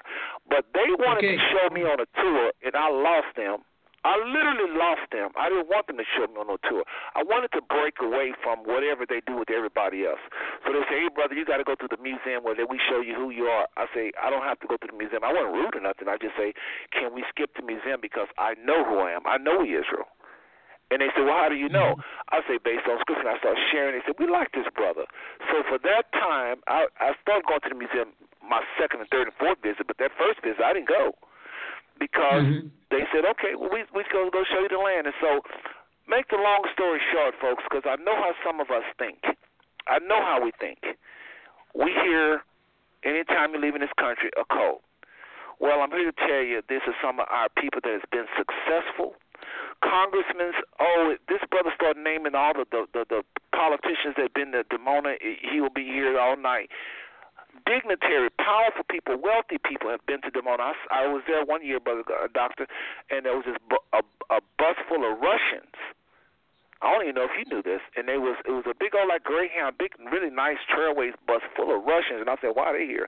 And somebody was telling me, well, they here to they, they heard about the diet of these people, folks. We got folks 80 years old run up and down mountains. Uh, don't know. Help me out. Who's sister? Um, um, uh, Doctor. Uh, oh, what's his name? I can't think of his name. Uh, Prince Asiel's wife. I can't think of her name, but she had won the marathon. And I said, "There's no way in the world you beat them young people." There's no. She said, "Yes, I won oh, the marathon." yeah. Yeah, yeah, yeah, yeah, and I'm like, huh? And I saw the brothers with my own with my own eyes playing basketball, bumping the young people, and they are super healthy, folks. And then last thing, and I'm gonna turn it back over to you. I was so impressed with the young people. That to me tells everything. The old people can be doing all kind of things. That's again, that's why I didn't want to go on there tour. I want to break away. I want to see what was really going on. And so the young people, to me, is is is what impressed me. Six o'clock in the morning, young people are raking and leaves and and just working chores and and how they have the the wherewithal to come to the states and do big productions. The, folks, this is an international group. They're not just in Dimona. And I want you to hit that now, if you don't mind, brother uh, uh, uh Dr. Khazriel. Where are y'all? Name the different continents and the different nations y'all in and what you're doing, like in all over Africa. Please let them know, uh, the people know, the listeners know, that this is not just a Dimona thing. Uh, uh, just, just if you could, just kind of hit that. And at some point yeah. in this interview, I want you to talk about the businesses, the Kofu, Kofu. If I sure. back, if I talk sure. tonight, the Kofu uh, uh, factories. Did I say that right? Tofu. Kofu and the Tofu. agriculture, Tofu. uh, the lands y'all have, and the, all of the things you're doing business wide, and even the board members y'all have. Y'all are so busy in the country. It's more than just these teachings in one little place called Dimona. So if you could go ahead and, and answer at least some of those, please. Yeah, I, I'll get to him, Brother Seth. Uh, let's try to stay on this uh, trajectory uh, so maybe Okay, the listeners okay. can have a, a. But the points you're making, the, the, Seth, you have to bring me back. That's one thing because we we, we Okay, just can't get all of this. And yeah, we just have to get back, you know, maybe for part two. But I, I, I think it's clear on. I, I think we were talking about the law of return, and so it was uh, through that return. You know, uh, it was it was two returns. You could say it was the political Zionism, which was correct, even in terms of Israel being sovereign again. And then there's the spiritual return, which is the the the true heritage and identity of a truth centered experience. Remember, the people of the Bible were supposed to be a truth centered, righteous people. You know, Uh-huh. and so that's what that's what we brought to the table. You know, because we reminded the Jews here that there there was criteria for us getting this land back. Remember, it said the Deuteronomy uh, prophecy said that we first had to turn our ways back to the Creator, meaning that there had to be a change in us as a people. You know, part of that good health that you just talked about is part of the laws that we were supposed to have followed. You know, see, when, when we talk about the biblical responsibility of being an Israelite, the main responsibility that we have is to be healthy, is to live. The greatest commandment is to his, hear, O Israel, and live, to stay alive, to be healthy, longevity.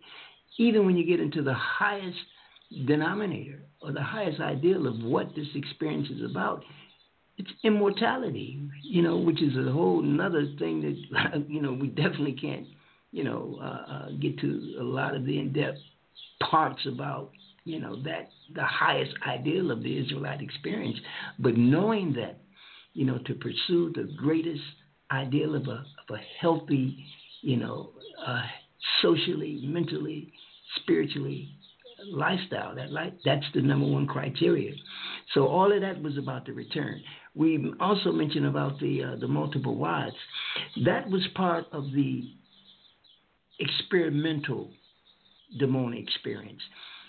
Dimona actually could be called a social spiritual experience. Because remember we were in the captivity for over you know over 500 years. And you have to remember it was a captivity that denied us our humanity. Remember we were reduced to bestial animals. You know mules had more dignity than a black man during the time of chattel slavery so imagine a people 400 years. Imagine men 400 years of being told that they were no better than a mule. You talk about uh, uh, post traumatic stress syndrome.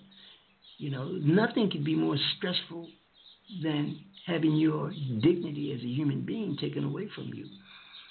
And so, what we also participated in is how well could we recover? And I always say this when I'm out lecturing that there's never been a healing process for slavery in America. Remember, they released us from chattel slavery.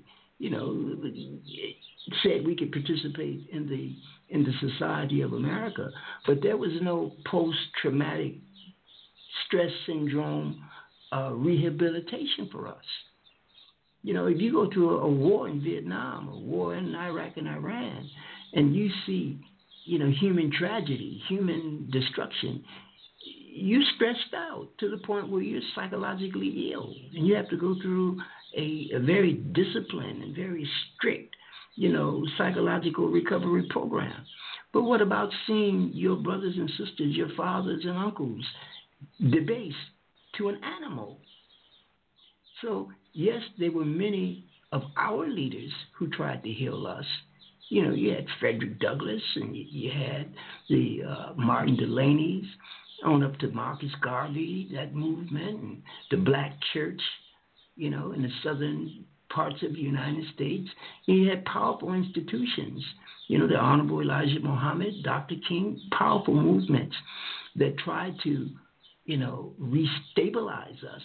But nothing like Dimona. Dimona actually represented our full recovery from the psychological and mental atrocities that were placed upon us as a people.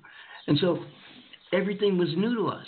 You know, it was it was very new to be uh, to respect each other again. Remember, I for 500 years, you know, excuse my language, but it was a nigga wasn't shit. That's that's all I heard as a as a little boy that we were niggas and we were worthless, you know. And so Dimona represented a full recovery of that that process.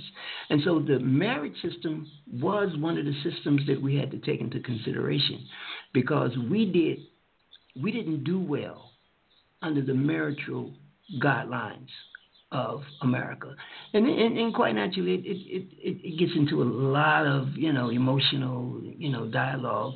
But I can say that during the, if we were, if we were to examine and be very honest about our social structure in America, we were different.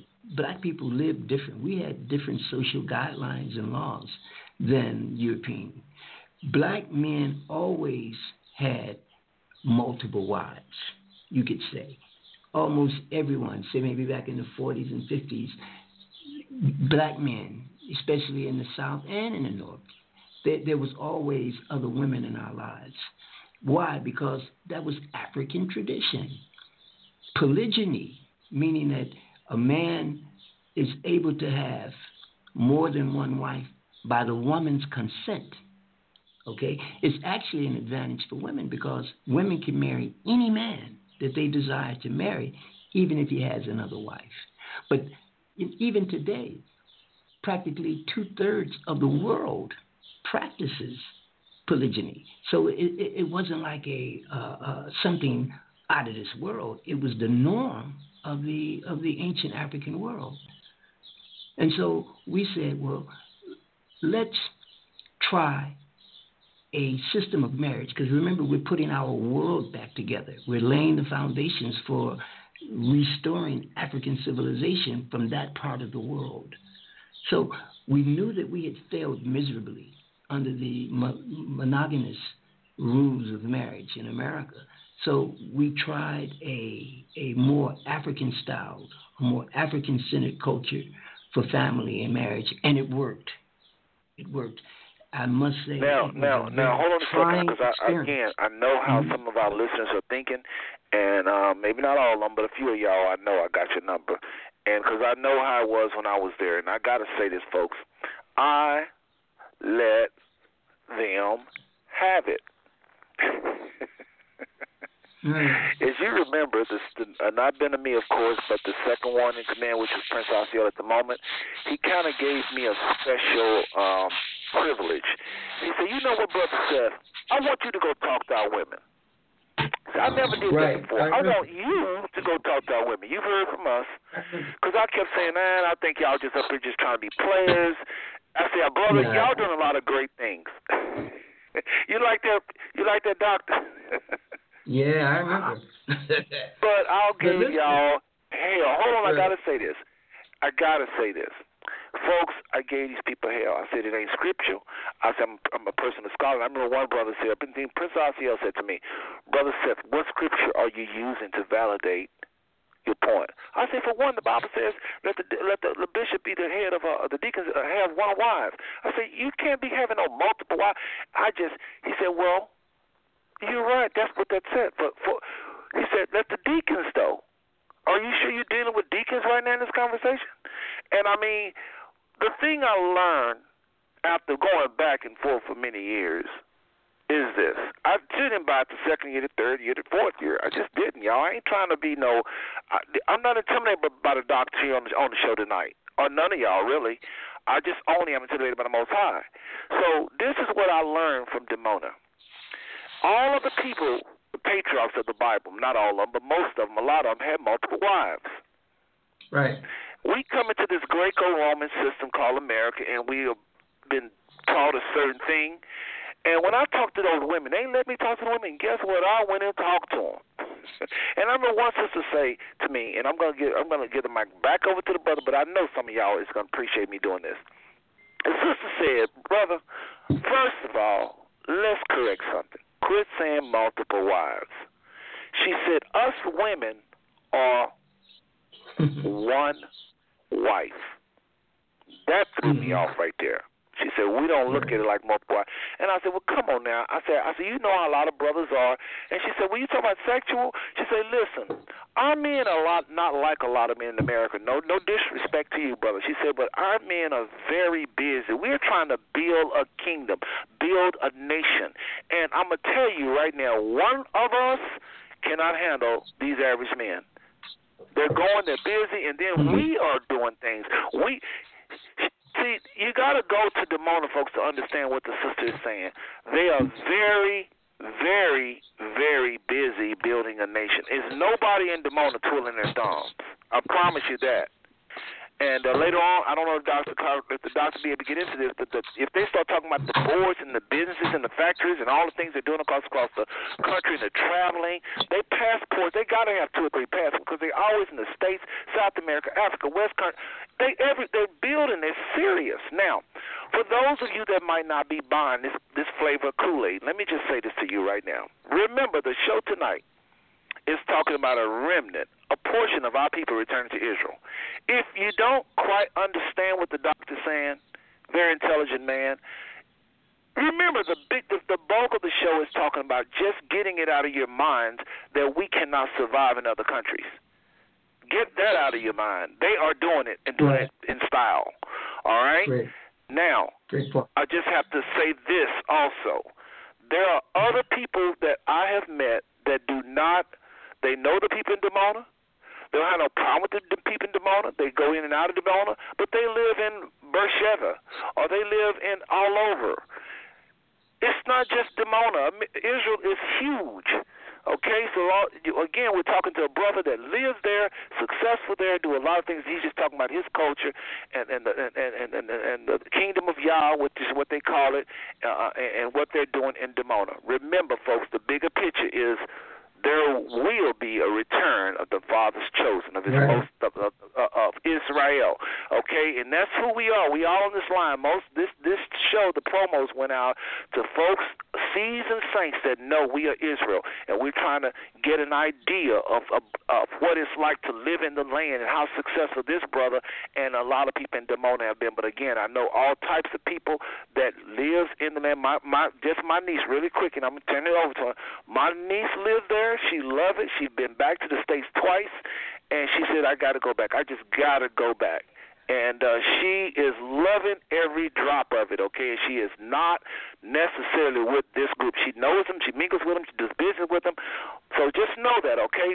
Having said that, any questions or comments from my co-host, uh, sister Yahenna or Sister Eliana, please ask any questions if you have it. Yeah. Anybody on the phone lines? I, I'm, I'm, I'm gazing at the phone lines right now. Any questions? Please press one. But go ahead.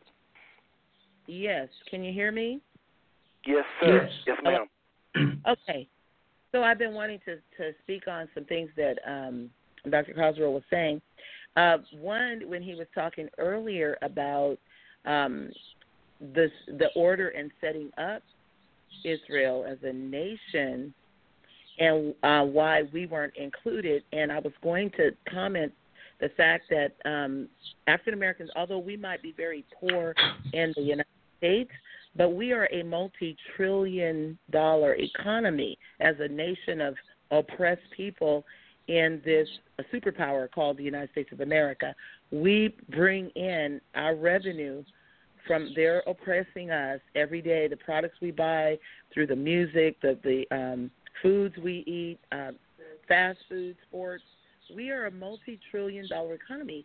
So a, a superpower like the United States is, does not want to necessarily let go of a people who are making them wealthy and keeping them on the forefront of their military power because whenever they create something, they sell it to us, we buy it, they market it to us through um, music, through uh, our, you know, they get our singers to to sing about it. So we go out and purchase it more than any other people, and we bring in a lot of revenue. And the second thing I wanted to comment on is when he said that, in essentially what the Europeans did when they went over there um, after 1948, they built another New York, and that's absolutely correct, or another Chicago, because I remember I used to be on the board of directors of a the oldest hospital in Jerusalem, um, Israel, called Shaare Zedek Medical Center in Jerusalem, and I was part of the Northwestern um, division out of San Francisco, and I, I I remember looking at some of the newsletters and some of the print things that you know I was privy to as part of that organization, and one of the things that caught my eye is they they had this thing called the Africa Israel project, which was a construction company project. And I was drawn to it because it said Africa, Israel. But in the commentary, they were talking about building more European cities in Israel. And I was confused by that then. That was like 10, 15 years ago. I didn't understand if this is Israel and it's the Holy Land, why are they talking about building European cities? And it took me, uh, you know, a little while to understand that the Israel, the government of Israel there is really just a social, political, secular organization, not a spiritual one. So that's what Great a lot point. of people have to understand. It's not Great the point, Israel that we're talking about from Yeah. the scripture. It's a so it's a it's a European state that is bringing in more Europeans to anchor down their state and their way of living. And many many years ago, I taught. Um, I homeschooled my kids, and I also started a school and taught other kids. And one of the things we started, we learned about Greece. Greece was um, many years ago was a very uh, progressive nation, but they took their ideas of government and daily living from the a group of black people called the Etruscans, who were completely wiped out by the Romans, and the the Romans wiped out the Greeks. But the way of living, they had city states and they lived outdoors and they were very friendly. And so most of our affluent, when we go to areas where there's a lot of affluent people, mostly European people, what we're looking at is a uh, a depiction and a continuation of the ancient Greek city states or Okay. those European cities, and that is what they've built in Israel as well Well to keep that class and group of people coming. They get converted and then they become quote unquote Jews, while the original biblical people, whom we are, uh, are being prepared to go into the land. But the good thing is they're rebuilding a lot of the waste places. So, like Brother Seth is saying, Israel is large, it's huge. It you know, and so what they're doing is they're going in the land of Israel, they're excavating, they're finding all these ancient biblical sites and they're restoring them. So when we actually come back, there are scriptures that says we will go mm-hmm. back and inherit houses that we didn't build, eat from vineyards we did not plant. All that is being prepared for us right now. They are in the land, Amen. being busy, Amen. doing a lot of work. There you go. Because sis. we come in, we're going to take over those areas and live there. And we're not going to have Let, to do let, the let, let me let, let me do this, Sister Eliana. I, I mean, you said a mouthful, a whole lot of key Yeah. things. I would like to know what the doctor had to respond. Can you respond to what Sister Eliana is saying? That was powerful. I mean, Uh, And can I very say serious something things there she's saying. finished? Do you think that's, Um, is can I what's say happening? something when you finish? yeah, okay, Sister just- Ya- yeah, Yahenna, uh, after you respond, Doctor, I want Sister Yahenna, if she can, uh, she can ask a question. Go ahead. Yeah, but uh, Sister Yahenna, I'm, I'm gonna make way for you, but that was spot on what Sister Eliana just said. Uh, I mean, perfect, perfect. And know that we're here for you. See, don't separate Really us from our people. Uh, uh, we was kind of talking in jest about it, but we we'll line up three days in advance to watch a football game. We camp out in front of the stadium so we won't be late. You know, this is God's time. We we can't be late. We okay, we got here early. Some people want to say we got here early. Okay, fine. But just like Eliana said, we had to set camp up. There had to be infrastructure set up for the the, the, the tens of thousands that are going to be returning. It, you know, but and let me say this, and I'm not being I'm not I'm not going to be biased, and we're going to be very big about it.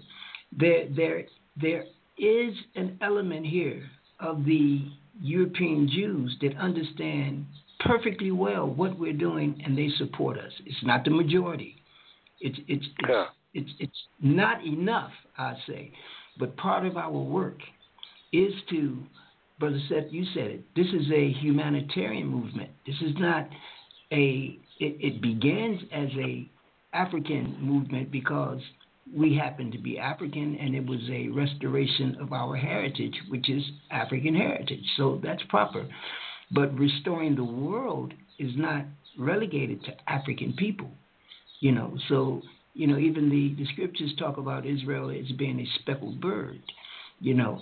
But I'm just saying that to say that we don't when you when you when the thousands return, you don't have to come in with your fist balled up anymore, because we will have endeared enough of the constituency of the even the European Jews to support this truth-centered idea.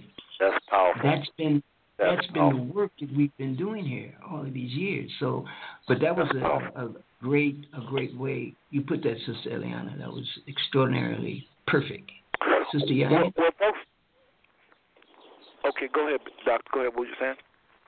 No, I was just inviting Sister Yahenna. She said she had a, a point she wanted to make. I was just giving Go her ahead, her. Sister Yahenna, with your with your question, please. Well, I, I just have a comment. Um, I, I kind of see things a little bit different. I mean, I understand that, you know, prophetically, Israel will come together as a nation. And I do understand the political uh, province that took place in 1948. I believe that Esau had to do that in order to establish himself there. But there are so many prophecies that are yet to be fulfilled for those people that are in there professing to be us. And and and from my understanding from the scriptures and what I read, there's going to be a great destruction. So I mean, I understand where they say, you know, we we the houses that that we didn't build, we're going to we're going to uh go into those houses, and those are going to be ours. But when it comes to those people that are in the land professing to be us, there are multiple prophecies that still have to be fulfilled. They still have to put that temple together. The man of deception still has to show up. So there's a lot of things that have to happen. That that one world government has to be put together. The one world religion has to be. All of these things have to do with Rome. It has to do with Esau. It has to do with multiple nations. Um, I think that it is a it, it is a wonderful thing that you all are there and you have had that experience. But at the same time, to me, from what I read prophetically, that's not the nation that the Bible is talking about restoring because it's not going to be uh, established by these nations that have held us captive because we're still in captivity. And, and I always tell people all the time, you can always change location. You can travel and go live anywhere. It's, it's free now for you to be able to do that. If I want to leave Ohio and go live in Australia, I can do that today and live there. But I'm still not a citizen of Australia. I am just a traveler that has changed my location. I am still a citizen of the United States of America. So, you know, when it comes to that, the reality of it is is that right now Jerusalem is being trodden down underfoot by the Gentiles. And, and until their time is fulfilled, we're going to continue to see those things. You know, but like I said, I think it's a wonderful thing, you know, that you all have been there and been able to maintain yourselves as long as you have in that land. You know, and because we are the original people of the land, but Israel has to be gathered back together first. And then I believe that according to the scriptures that we'll go in. But I mean, you know, it, it's it's apples and But- oranges, you know, and that But kind of stuff. Sister Sister Yahenna, Sister Yahenna, what you what you're saying is is is is, is very correct. I think uh, uh, the you're not saying you started off saying you see it a little different, but you're really you're really saying the same thing that, that we're doing.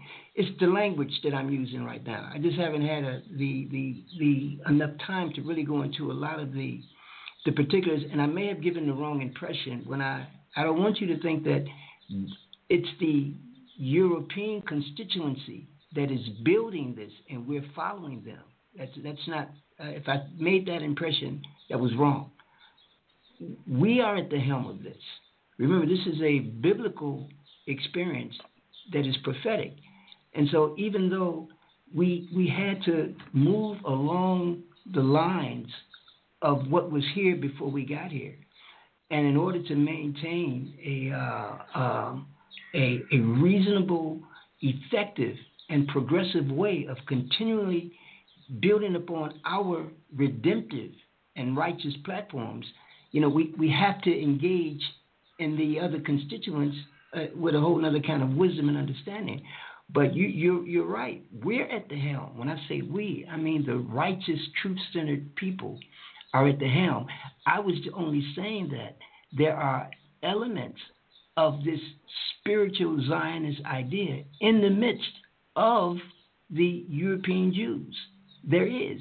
And I was just yeah. acknowledging that so that we'll keep this ideal very broad, not to overcredit them now. I don't want to, please, I don't want to do that. It's like mostly like Sister uh, uh, Eliana had said, they have just replicated the the Western liberal democratic uh, societies that, that that that's overwhelming the world. Israel, Tel Aviv, is the largest, most popular gay community in the oh. world. Oh, we know. So you know. Yeah. That's that's 100% contradictory to what we're talking about. And I want to invite you to this because you also said something, some things very important, Sister uh, Yahenna. You talked about prophecies.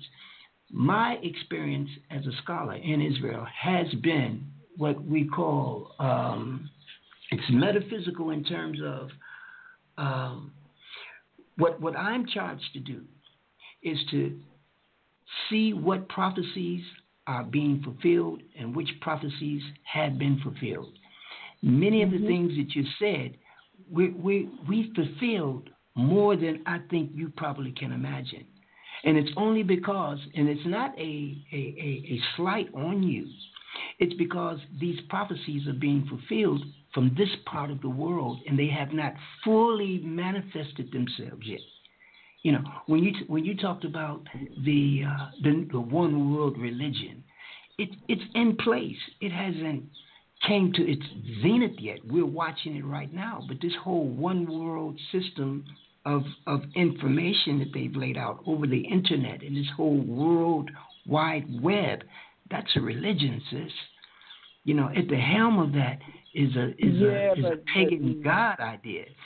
So I, I'm saying that you you for us to be in this land. Remember, I'm you. I represent you, and part of the the end of the Euro Gentile world system is when the third temple will be established.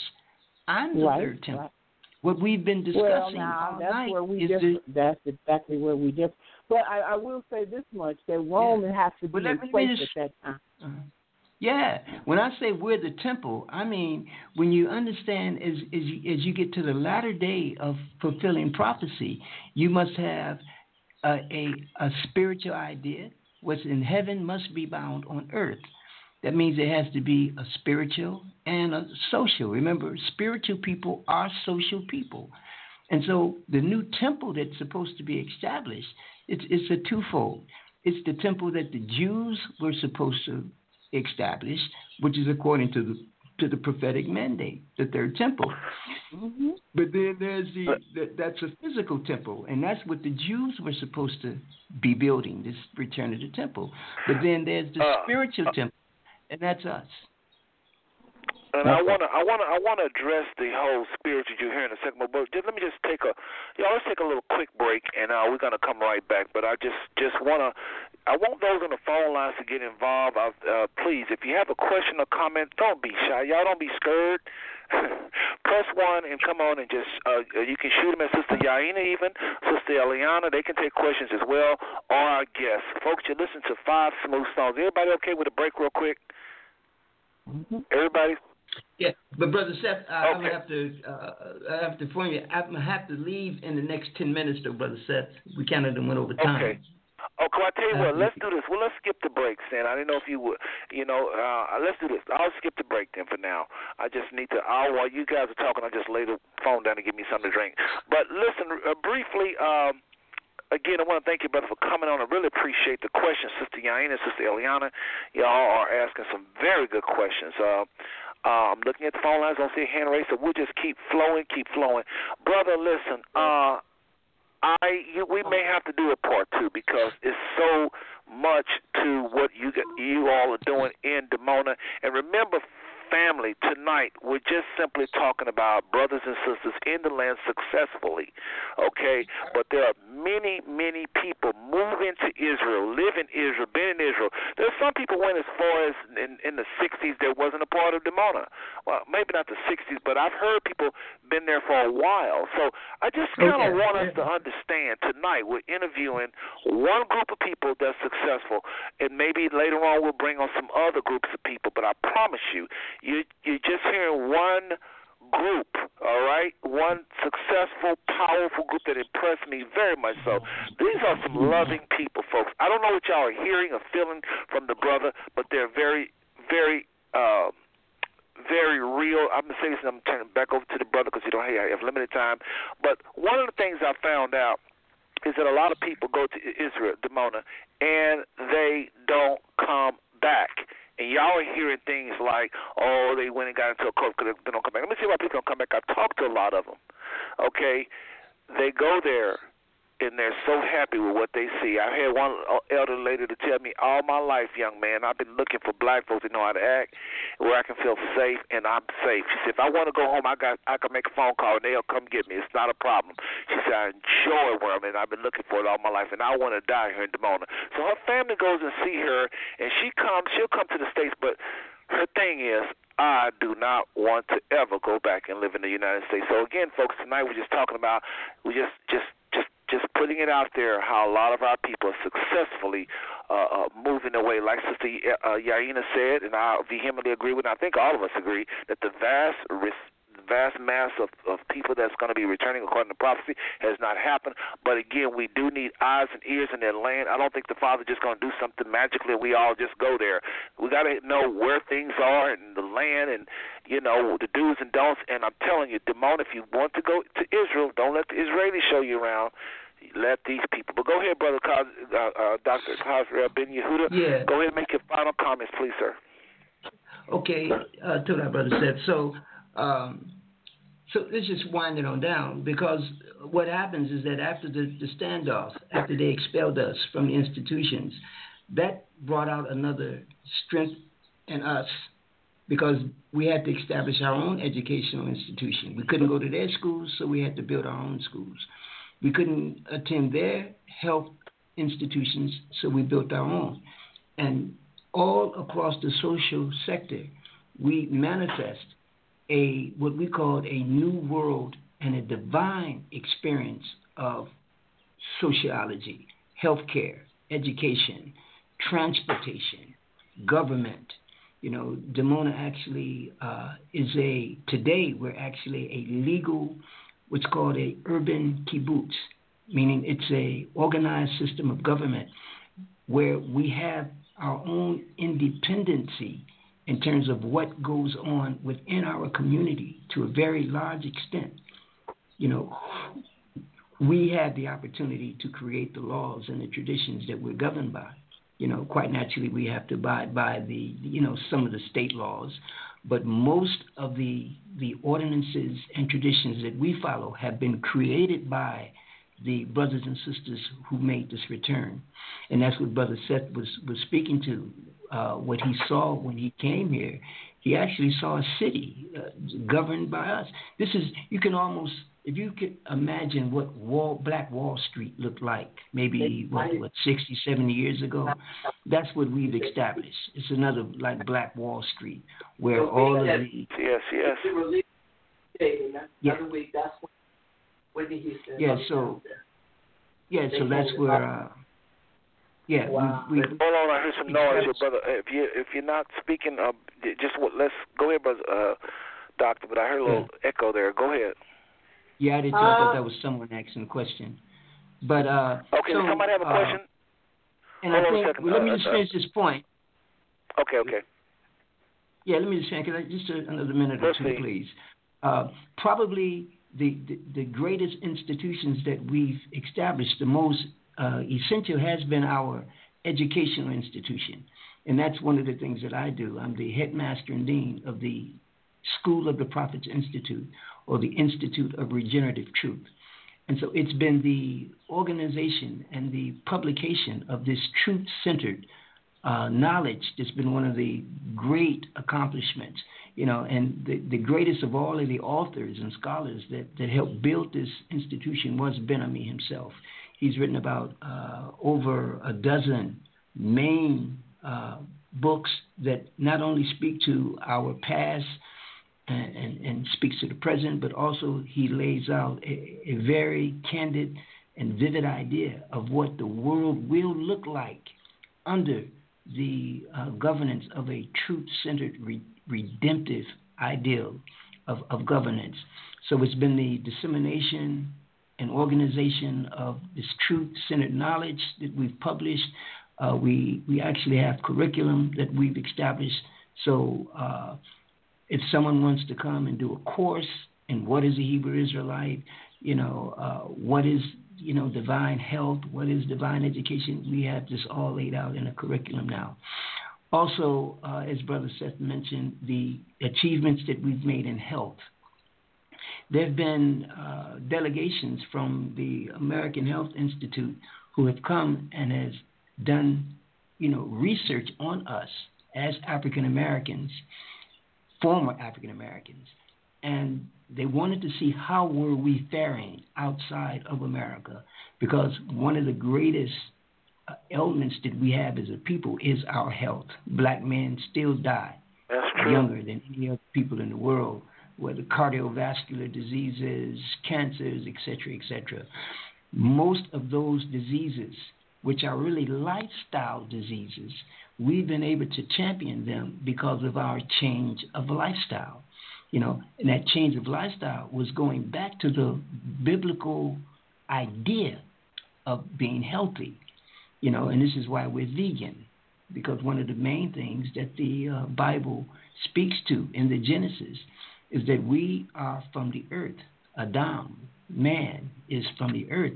And so, therefore, everything that we consume to regenerate ourselves, to replenish ourselves, must be from the earth. And that's a, a, a vegan diet.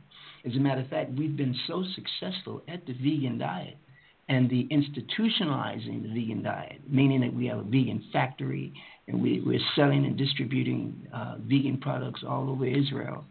And many of the Israelis, that's one of the main things that they are uh, attracted to and just totally overwhelmed with is the the diet that we've created from the, the vegan cuisine. I saw that personally.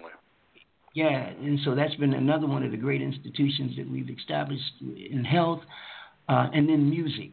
You know, we have we used to be referred to as the Motown of Israel because we are uh, the music industry uh, has been uh, very successful. In the early days, we made most of our income as a community through our entertainment sectors.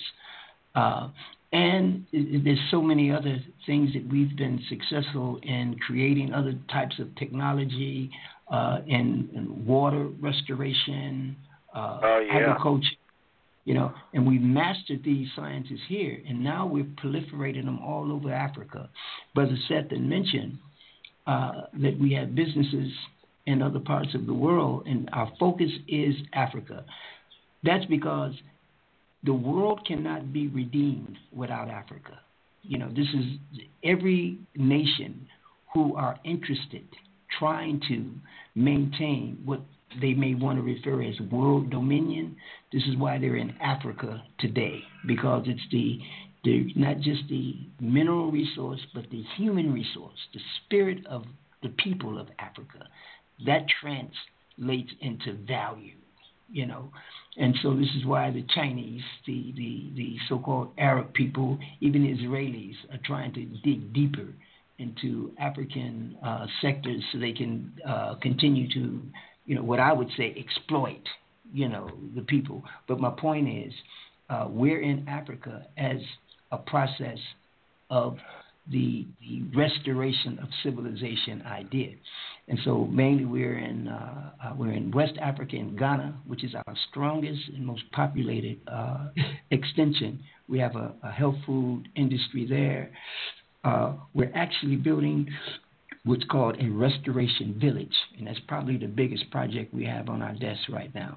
And that is we know, like the sisters have mentioned, that America is going to socially collapse don't can't put the time factor on it, but pretty soon, you know how you see those Mad Max movies and those science fiction movies where they show, you know, all the zombies and the, the, the health care, the social infrastructure has collapsed and the people are just, you know, all just zapped out. That's coming very that that day is gonna appear. And our people are gonna need somewhere to go. And we're preparing that place. You know, the uh, the restoration of Israel was our homeland, but the greater idea is the restoration of Africa and the world. We're in Kenya. We have uh, water restoration projects in Kenya, agricultural projects. Uh, we're in South Africa. Uh, and we have some minor ex, um, things that we're doing in other African. You know, we have a lot of opposition to. There's a lot of people that do not want us to succeed. Remember, Malcolm was killed for this. You know, King was killed. Anytime you had African people who were Messianic, you know, African Americans, Africans anywhere who tried to connect the Africans in the diaspora back to the Africans on the continent, you know, you came up under the watch of those intelligent agencies. Oh yeah. Oh yeah. They don't want this to happen. And so we understand this is, you know, saving the world and restoring civilization can be a very dangerous job to take on, you know. But we're up for it because we've always been soldiers. And, I, will end with that point that, that we're fighting for the lives of not just our people, but for the lives of everyone who understands that they have the right to live. And so, what I would like to do, Brother Seth, is please invite us back, and we can um, maybe is there's a few things I didn't say that probably would be important to understand in this portion of the show, but there's so much more about the restoration process, the redemption process, the, the future vision of what we are working towards that I think would be very interesting, you know, to your viewers because or your listeners because we, are one people and you all cannot uh, uh, um, separate what we're doing from you because we don't separate ourselves from our history in America and our people Absolutely. in America. You know, Absolutely, and, I will invite you back. I don't know if you were able to, but maybe. Hmm? Go ahead. Go ahead. Brother said, I'd like to thank you. You know, that was my point. I wanted to thank you for, for your efforts because it it seems to me that you've been at this quite some time with this radio show, and to to bring myself on and probably others, you know, liking to me. And like you said, the great thing is you said you don't even though you don't believe or you don't support everything that we do, but at least you have enough understanding that our people need some great courage and some some great vision, you know, and we still are at very tenacious war to save our lives and our people's lives.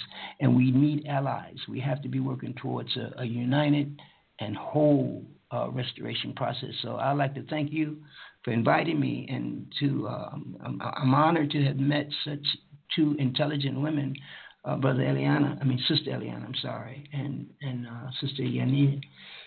Um, I was, I'm sorry, your name again, Yaniva.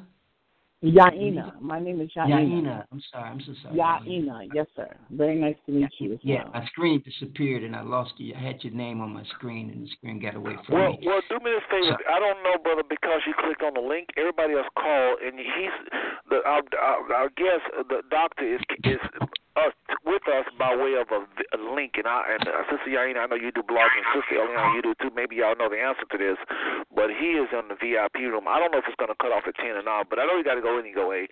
So I just want to thank you, but I don't want it to abruptly cut off. Well, it's fifty four, so we should have we should be fine. It's, you're going to be probably gone before ten.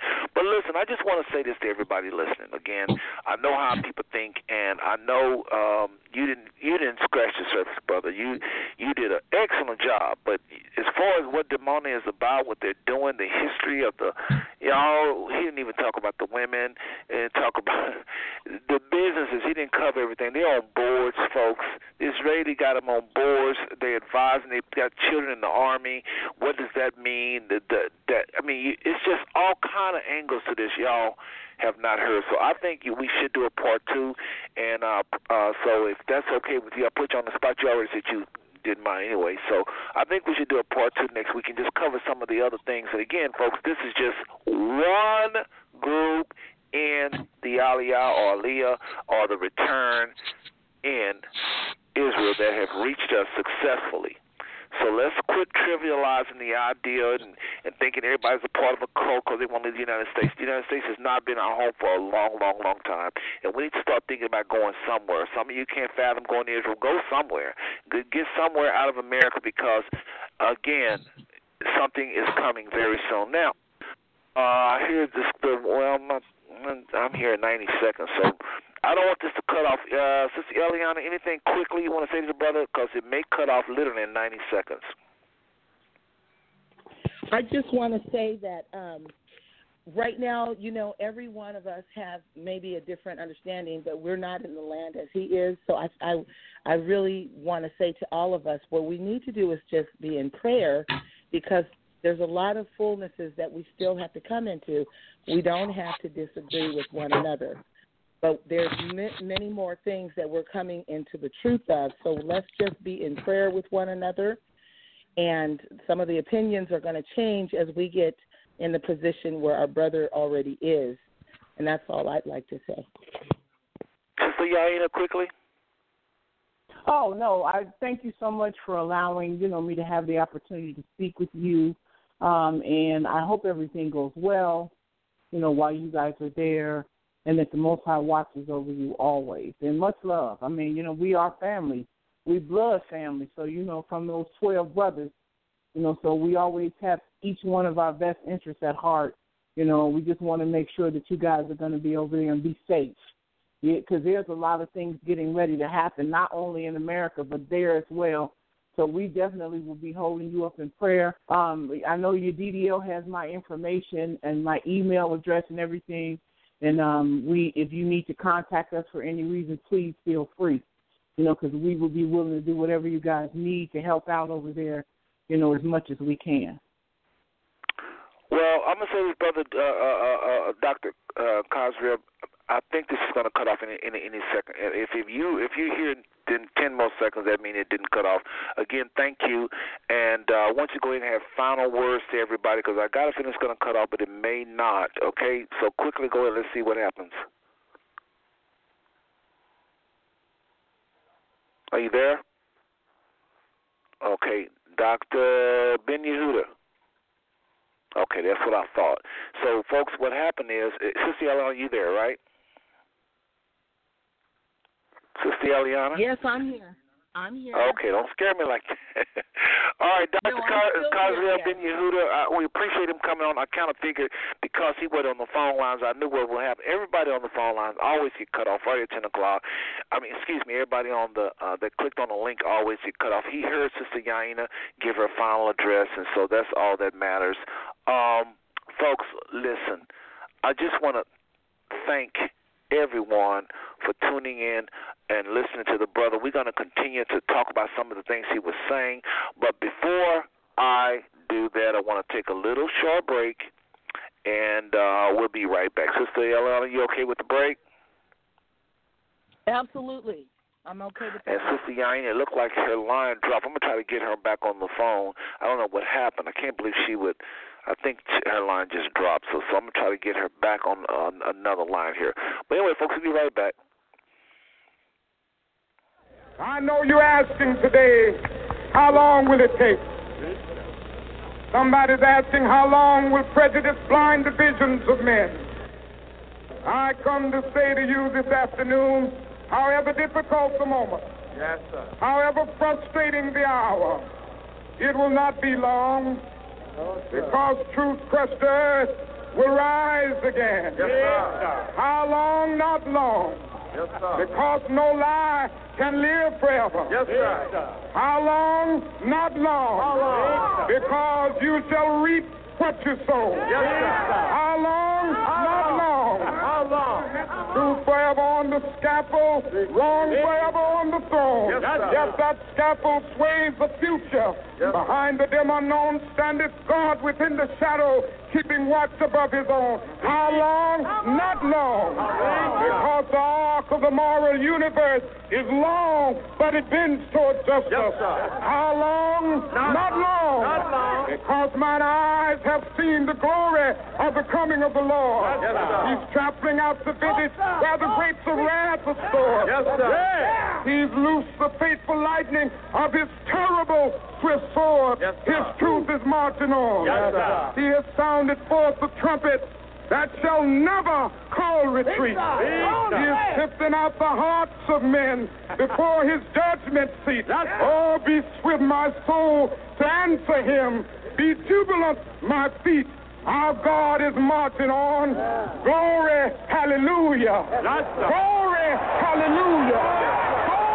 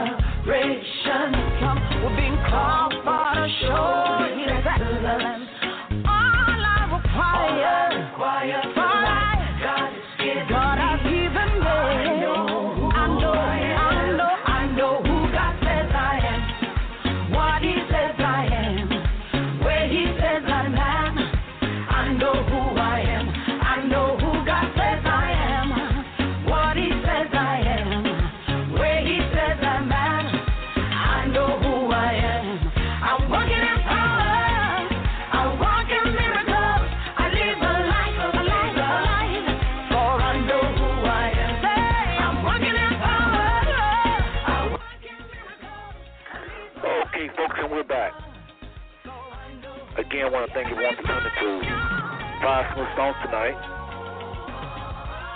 I think we have a, a very insightful, provocative show, and I do mean those two words.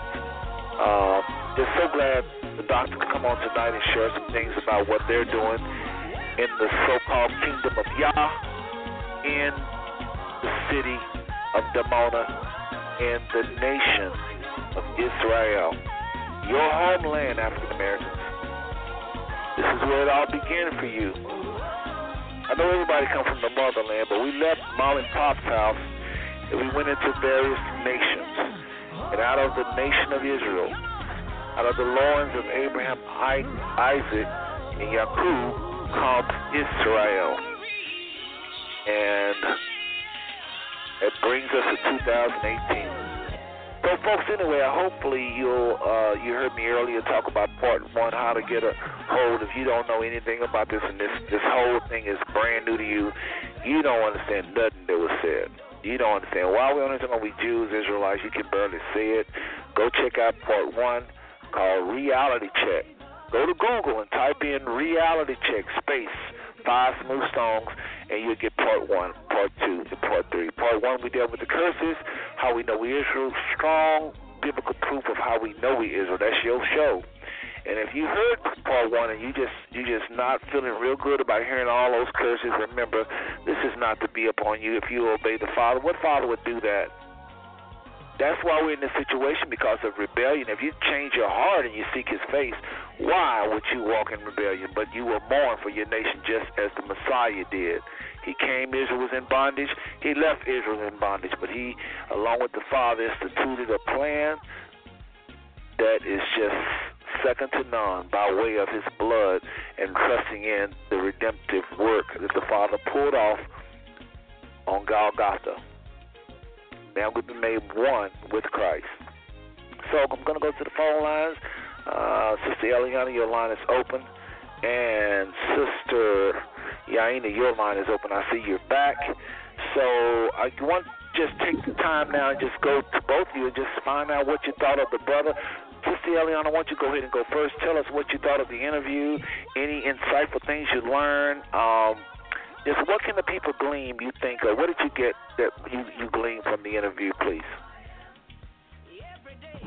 Okay, well, um, first of all, I want to say I really enjoyed uh, hearing our brother, and then I want to apologize for the um, background noise because when the show came on, I was at my parents, and I decided to stay there in a quiet place so I could be on the broadcast. But now, oh, it wasn't bad at all, sister. You're okay. Okay, so basically, um, very insightful, very inspiring, and um, you know, I, when I went to Israel, I was invited to go to Dimona, and um, I was there with my husband and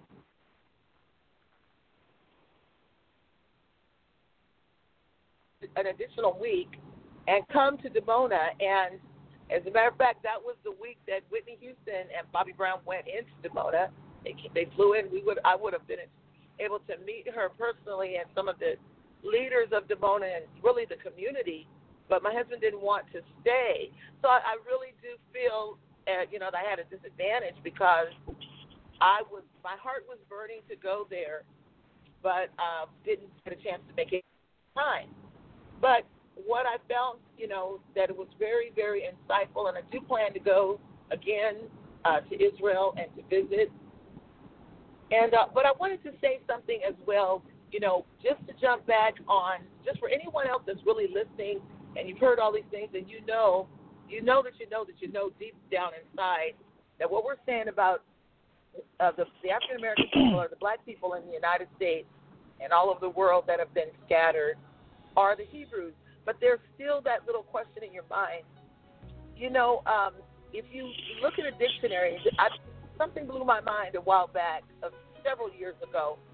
Uh, when I looked at the word, looked up the word ghetto in the dictionary years ago. Okay. I found out that the word, the, the definition of ghetto was a place for the Jews. And at that time, I was really confused because at it seemed to be the only people living in the ghetto back then were black people. When the ghettos started to fill up with a whole bunch of other nationalities, the government changed it to urban areas, started calling it urban areas instead of ghettos. But as long as it was predominantly Hebrews, it was called a ghetto. Now that word came over from Germany, but it referred to a place where the Jews lived. So if you got a if you have a dictionary and it's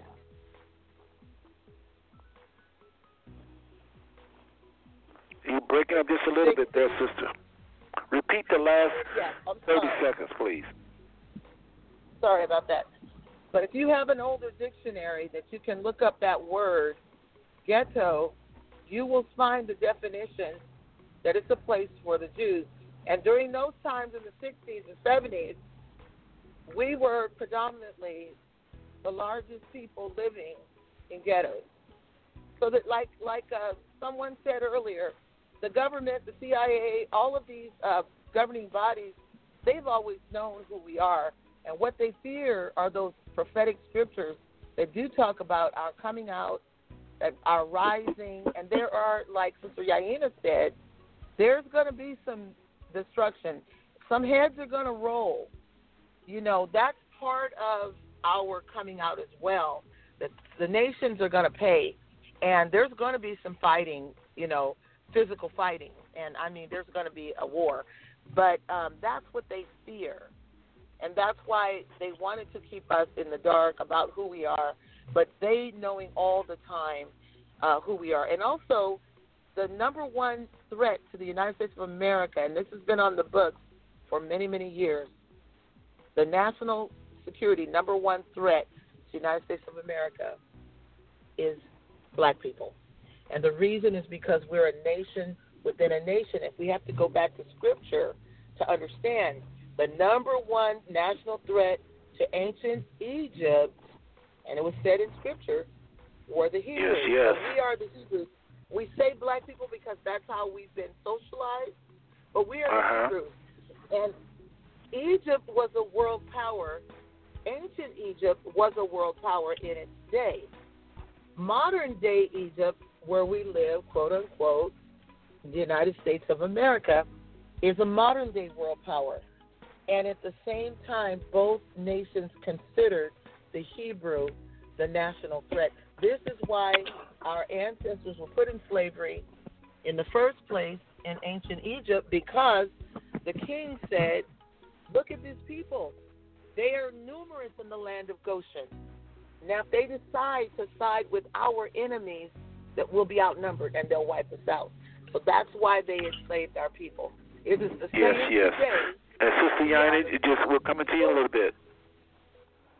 And this is why they want to incarcerate quickly or kill our young men because the men the men are the strength of our nation in terms of fighting power and muscle. The, the the women are the birthers of our nation and the nurturers of our nation. So if they can destroy and that's what they've always tried to do is destroy our nation by killing our men and dividing us so that we cannot breed and have strong children. Good this is what they Good fear. point. This is what they fear. So no, you know, look around, look at history. If you don't want to even consider the Bible, just look at the history of the United States of America since slavery and understand what who we are. Uh, Sister Yana, what?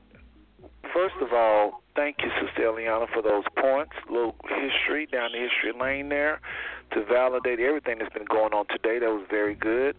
Sister Yahenna, I just want to hear you either chime off of what she just said or anything off what the brother, the doctor, was saying earlier.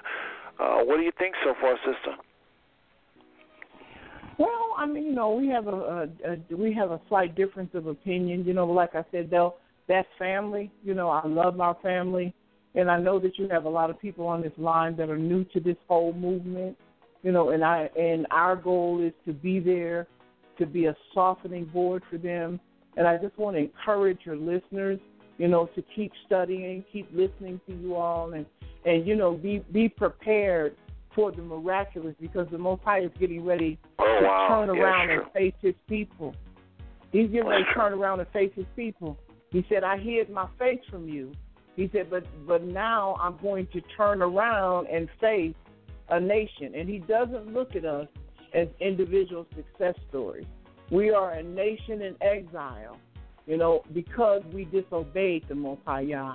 And we have to always remember that no matter what we do. But knowing that he chose us and he loves us. And he said he won't leave, not one will be left behind.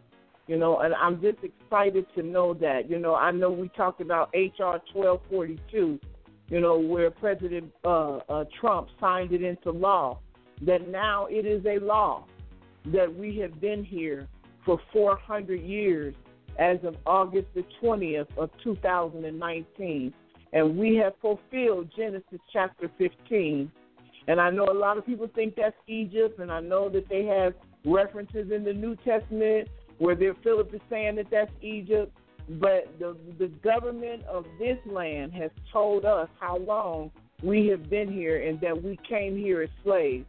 So we're getting excited about that, and that's why we're having the 2019 Day of Repentance, where people are coming from all over the world together to go down on our knees in prayer and ask the Most High to forgive us and to deliver us from these lands. So I, I just believe that Yah is mighty enough and he's strong enough and he's powerful enough, just like he did in Egypt. He came and got his people. And the same thing I we believe is going to happen here. And it doesn't matter where you are around the world. He said, I'm going to gather you from the four corners of the earth. So we just believe Yah, we trust y'all and we're going to wait on y'all. And that's that's all I have to say. And I, and I appreciate you letting me come on the show. And um, you know, anyone that would like to uh, uh, contact us for any reason, um, we have an email address. It is the Yehuda Project at gmail.com. And Yehuda is spelled Y E H U D A H. And we have a YouTube page, and it is just Yehuda Project. And it had we have multiple teachings on YouTube and stuff. And I would just encourage you because, you know, it's very important. I've always been taught that it's very important before you make any decision, make sure you have all the facts in front of you. Before And I just want to say this, Doctor uh, Doctor Khazriel Ben Yehuda said this. Uh, he said he enjoyed the show, and for sure he really enjoyed the sisters. He said, and he's on Messenger. So if you want to get contact him, folks, he's one of my friends. All you got to do is look on his name, K H A Z R I E L, and he was very humble, very humble. Y'all, this man bio is four pages long. For real, he heads up the school of the prophets in Dimona. The people are sharp as a tack. I mean, they know their stuff. Hebrew fluently, Greek experts. They he just didn't really uh, do it no justice because he was trying to get into the show. I don't blame him, but that brother is well accomplished, very educated man, and we're gonna have him on next week because I'm telling you, we really didn't touch the surface, and I think we did a good job, but it's just so much to cover. And Sister uh, uh, uh, Yahenna and Sister Eliana both head uh, groups. They have their things that they're doing in their own uh, states and so forth. And I really think they probably should do some shows all by themselves. Folks, nobody's twiddling their thumbs on this phone line, but the doctor tonight really can go probably five more shows. And I'm not going to do five more shows, but I will do a part two. So next week, if you're listening, you're tuning in right now, remember, tune in next week and you'll be able to hear him go some more. And I guarantee you probably won't repeat nothing he said tonight. I mean, it's so much I can think of. You know, there's just so much they're doing. I mean, they're everywhere. Then uh, there are all kinds of states. They got farms all over in Texas. They got people all over. And again, this is not the voice of the Israelites. Sister Yahenna and the Yehuda Project is not the voice of the Israelite. Brother Seth, I'm not affiliated with either one of them. I'm not and I yet believe in what they're doing. We are Israel, and we're just trying to be formed again and come on and just be that nation again. And we're going to have some disagreements, like Sister Yahenna said, but you see her spirit. We just got to learn to work together and understand that we are Israel. The world is going to know it. And we've got to understand, like brother, like the doctor was saying, that some of these so-called Ashkenazi Jews know who we are. We got to not make it a black thing. It's got to be a, a spiritual Jew. We all, even though we're bloodline, and I'm gonna say this: those harsh, staunch believers on the line are saying, "Wait a minute, y'all talking too much about this flesh. What about the spiritual Jew?" We all have to be spiritual Jews before the Father can work with us. I don't think He's just to work with biological, natural Israel if they're rebellious, knucklehead people. I just don't believe that. That's what got us in the situation in the first place.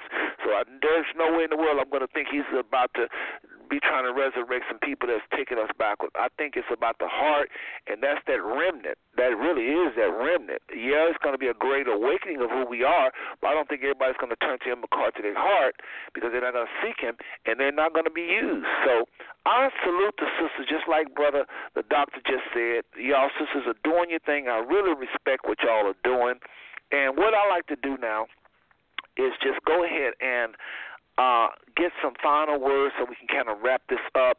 Uh, I want to just again tell everybody if y'all want those first three shows we did, this is like a part four really. The first three shows was called Reality Check. We didn't name this show Reality Check, but it's really a part four. Uh, please go to Google, type in Five Smooth Stone space Reality Check, and and Blog Talk Radio. If you, any one of those phrases should uh, bring that up for you. Okay, if you can't remember all that, just go in Google and just type in Five Stone Blog Talk Radio. And you'll just see the last four shows we did. That's probably the fastest way. But sister, uh, Yahenna, I want you to go ahead, if you could go again, think and, and just go ahead and give final words because I know you said you had to get up pretty early, and I thank you for staying so late. And Sister Eliana, since you're on the West Coast, it's probably you know it's a lot earlier there, so I'll let you have last words, uh, uh, next words after her. But Sister uh, Yahenna, final words to the to the uh, full line full of people, line full of people, and again we're going to do a show just for you and the Yehuda Project. Uh, I would say after this brother's done next week, maybe the second two weeks from now, we'll let you come on and talk about the Yehuda project. And and I really hope is that okay with you? You think you would be able to do that? Does your schedule permit that?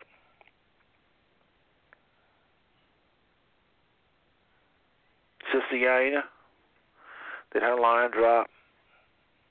Uh, let's see. Well,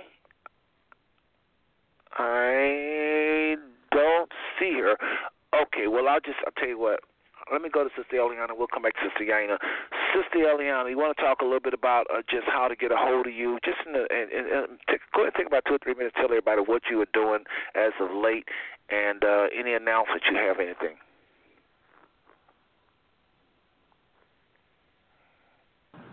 Okay. Yes, I just wanted to. Now you scare me with those long pauses, sister.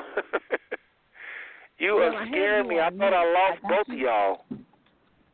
Well, I have you Go on ahead. mute, and uh, okay, I have you on mute, and also I'm babysitting my one of my grandchildren, so she's Oh, in see. a Okay, that makes sense. Thank you for the getting her I some snacks for school. So anyway, but um, what I wanted to say, final words. You know, you can get a hold of us. We do have an email address, and I was so grateful for Sister Yahenna giving out her email address because I've been remiss. Um, it is Beth Shalom jg at gmail dot com. Sister Yahenna. Also, if you want to listen, we I have some archived blog talk shows called The Wisdom of Torah on Blog Talk Radio with Eliana Batyah. Again, our ministry is Beth Shalom Mashiach, which means House of the Messiah's Peace. And we are just reaching out to the community. We are teaching. We are trying to educate our people of who we are. And we're taking that different approach. You know, we don't feel like we have to be angry. Um, we really want our the people to have an understanding that the reason why our families are in the conditions that they are in is because of an ancestral rebellion. And we are the fruit of those ancestors living in the diaspora. But it was so beautiful to hear about that HR bill that was signed declaring our 400 years um, Really? in 2019 because Really? That is the proof that we are that people whom the Most High spoke to Abraham to let him know that your descendants would go into captivity, would be strangers in a strange land, and mistreated and treated cruelly for 400 years.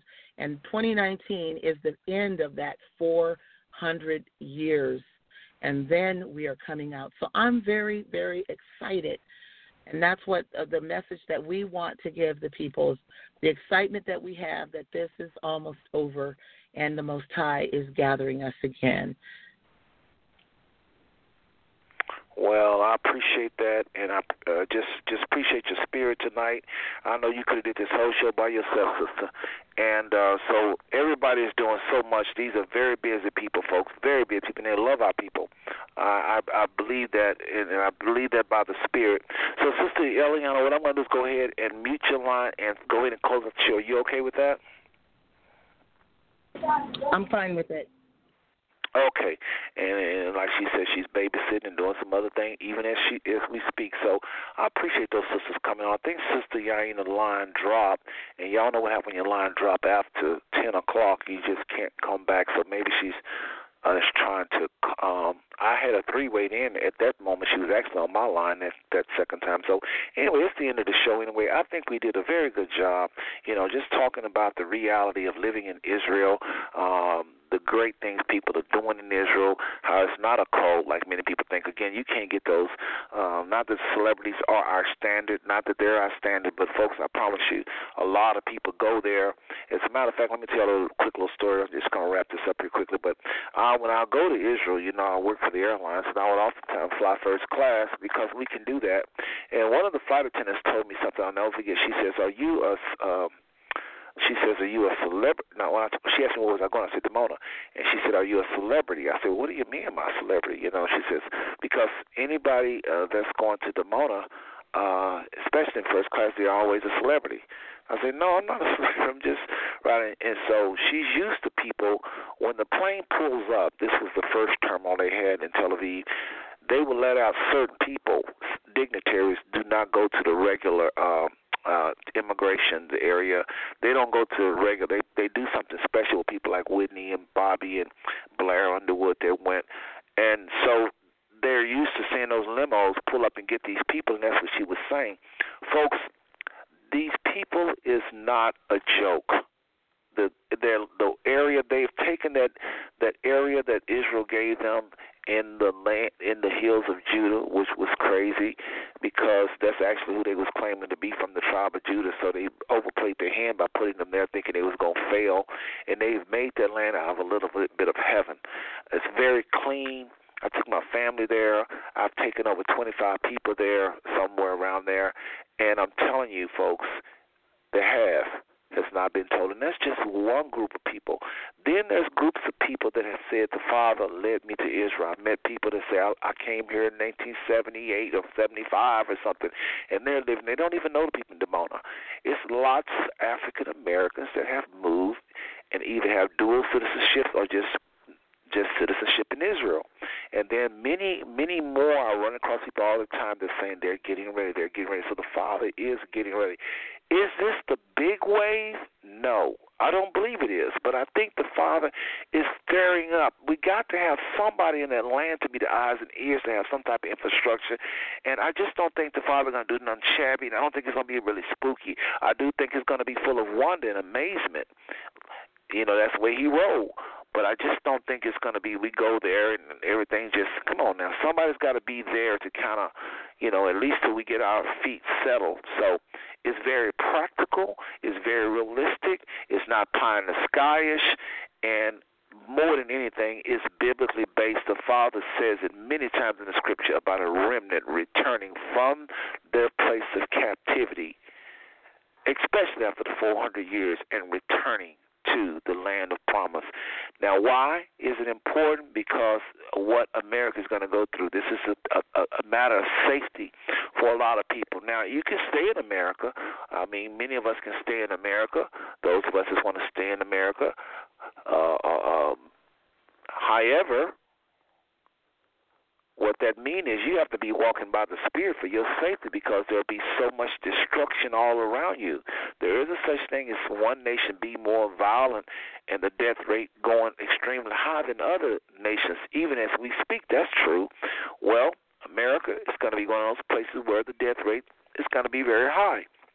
You can still make it with the with the Holy Spirit guiding you if you're going to just stay here. I don't think I think the Father understands uh, but I do think there's judgment going to get this land, and for the most of us that don't listen to the Spirit and follow, we're going to get a piece of that judgment, a big backlash of it. A lot of our people are going to perish according to prophecy. According to prophecy, this is true. A, lot of our people are going to perish in this land. I'm not talking about death normally. I'm talking about early deaths and and just probably through racism. Trump is going to be heavily used. I think he's already setting the stage for that. White supremacist groups are rising up all over the place. And what are these people going to do? So you got to really pay attention to what's going on, folks. I'm not trying to give a gloomy uh, forecast here. I'm saying there's something really happening here, and we need to start thinking about going having a second passport or a second home.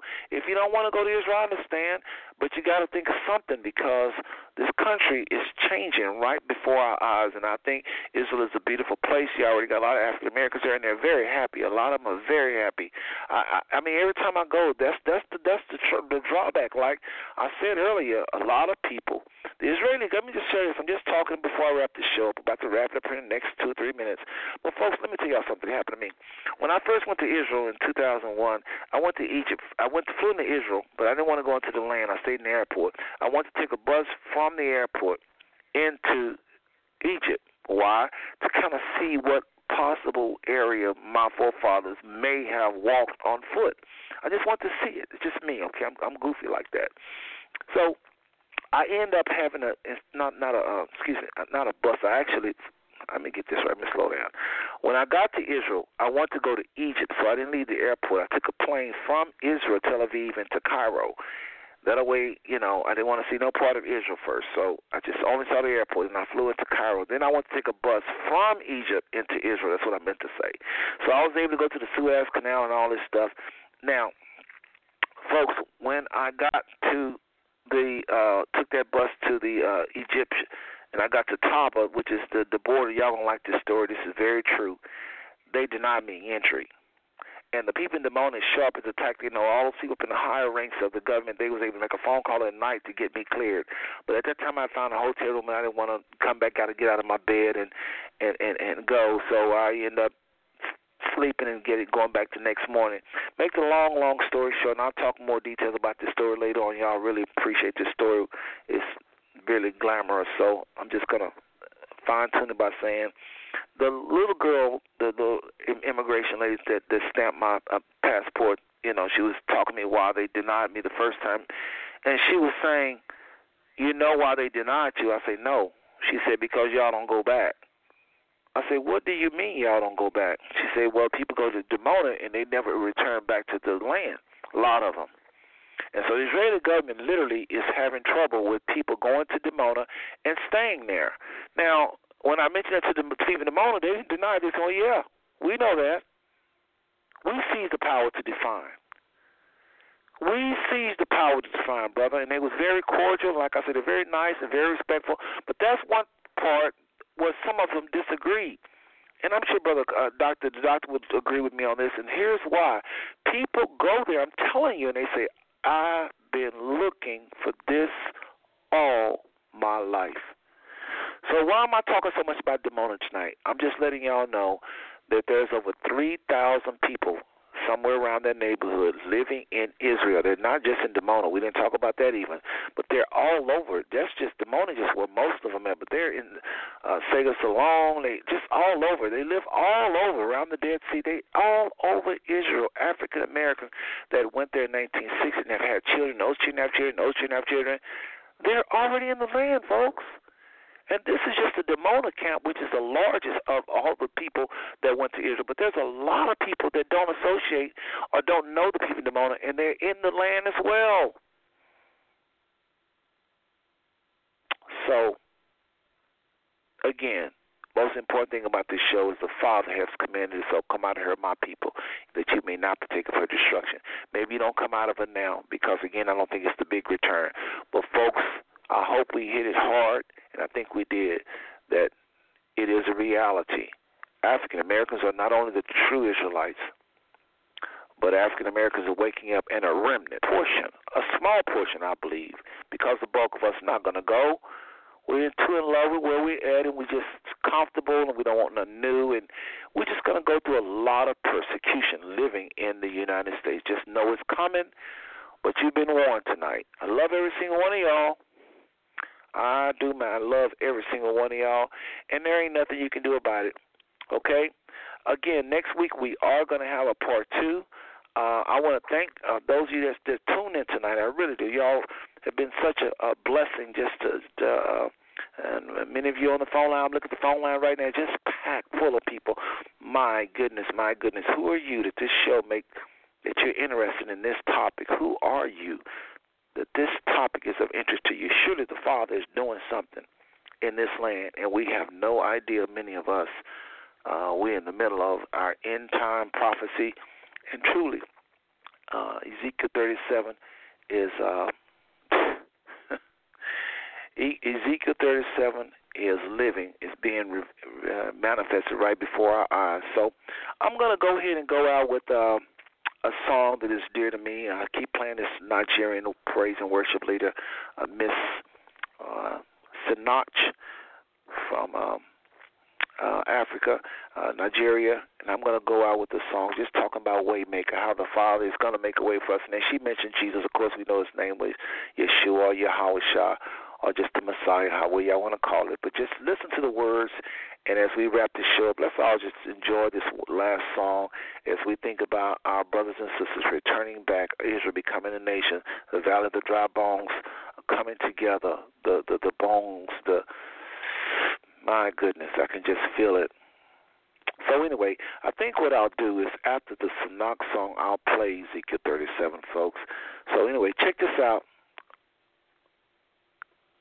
God bless you.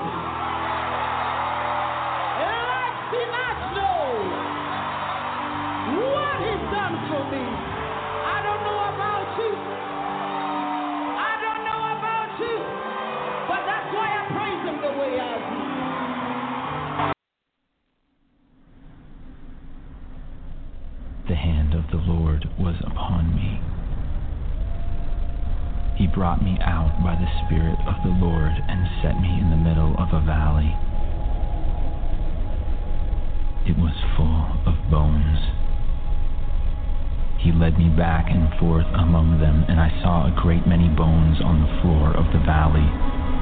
He asked me, Son of man, can these bones live? I said, O sovereign Lord, you alone know.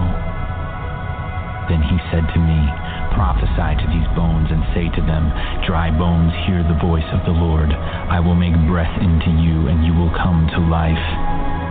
Then you will know that I am the Lord. So I prophesied as I was commanded, and as I was prophesying, there was a noise, a rattling sound, and the bones came together, bone to bone. I looked, and tendons and flesh appeared on them, and skin covered them. But there was no breath in them. Then he said to me, Prophesy to the breath, and say to it, Come from the four winds, O breath, and breathe into these slain that they may live. So I prophesied as he commanded me, and breath entered them. They came to life and stood up on their feet, a vast army.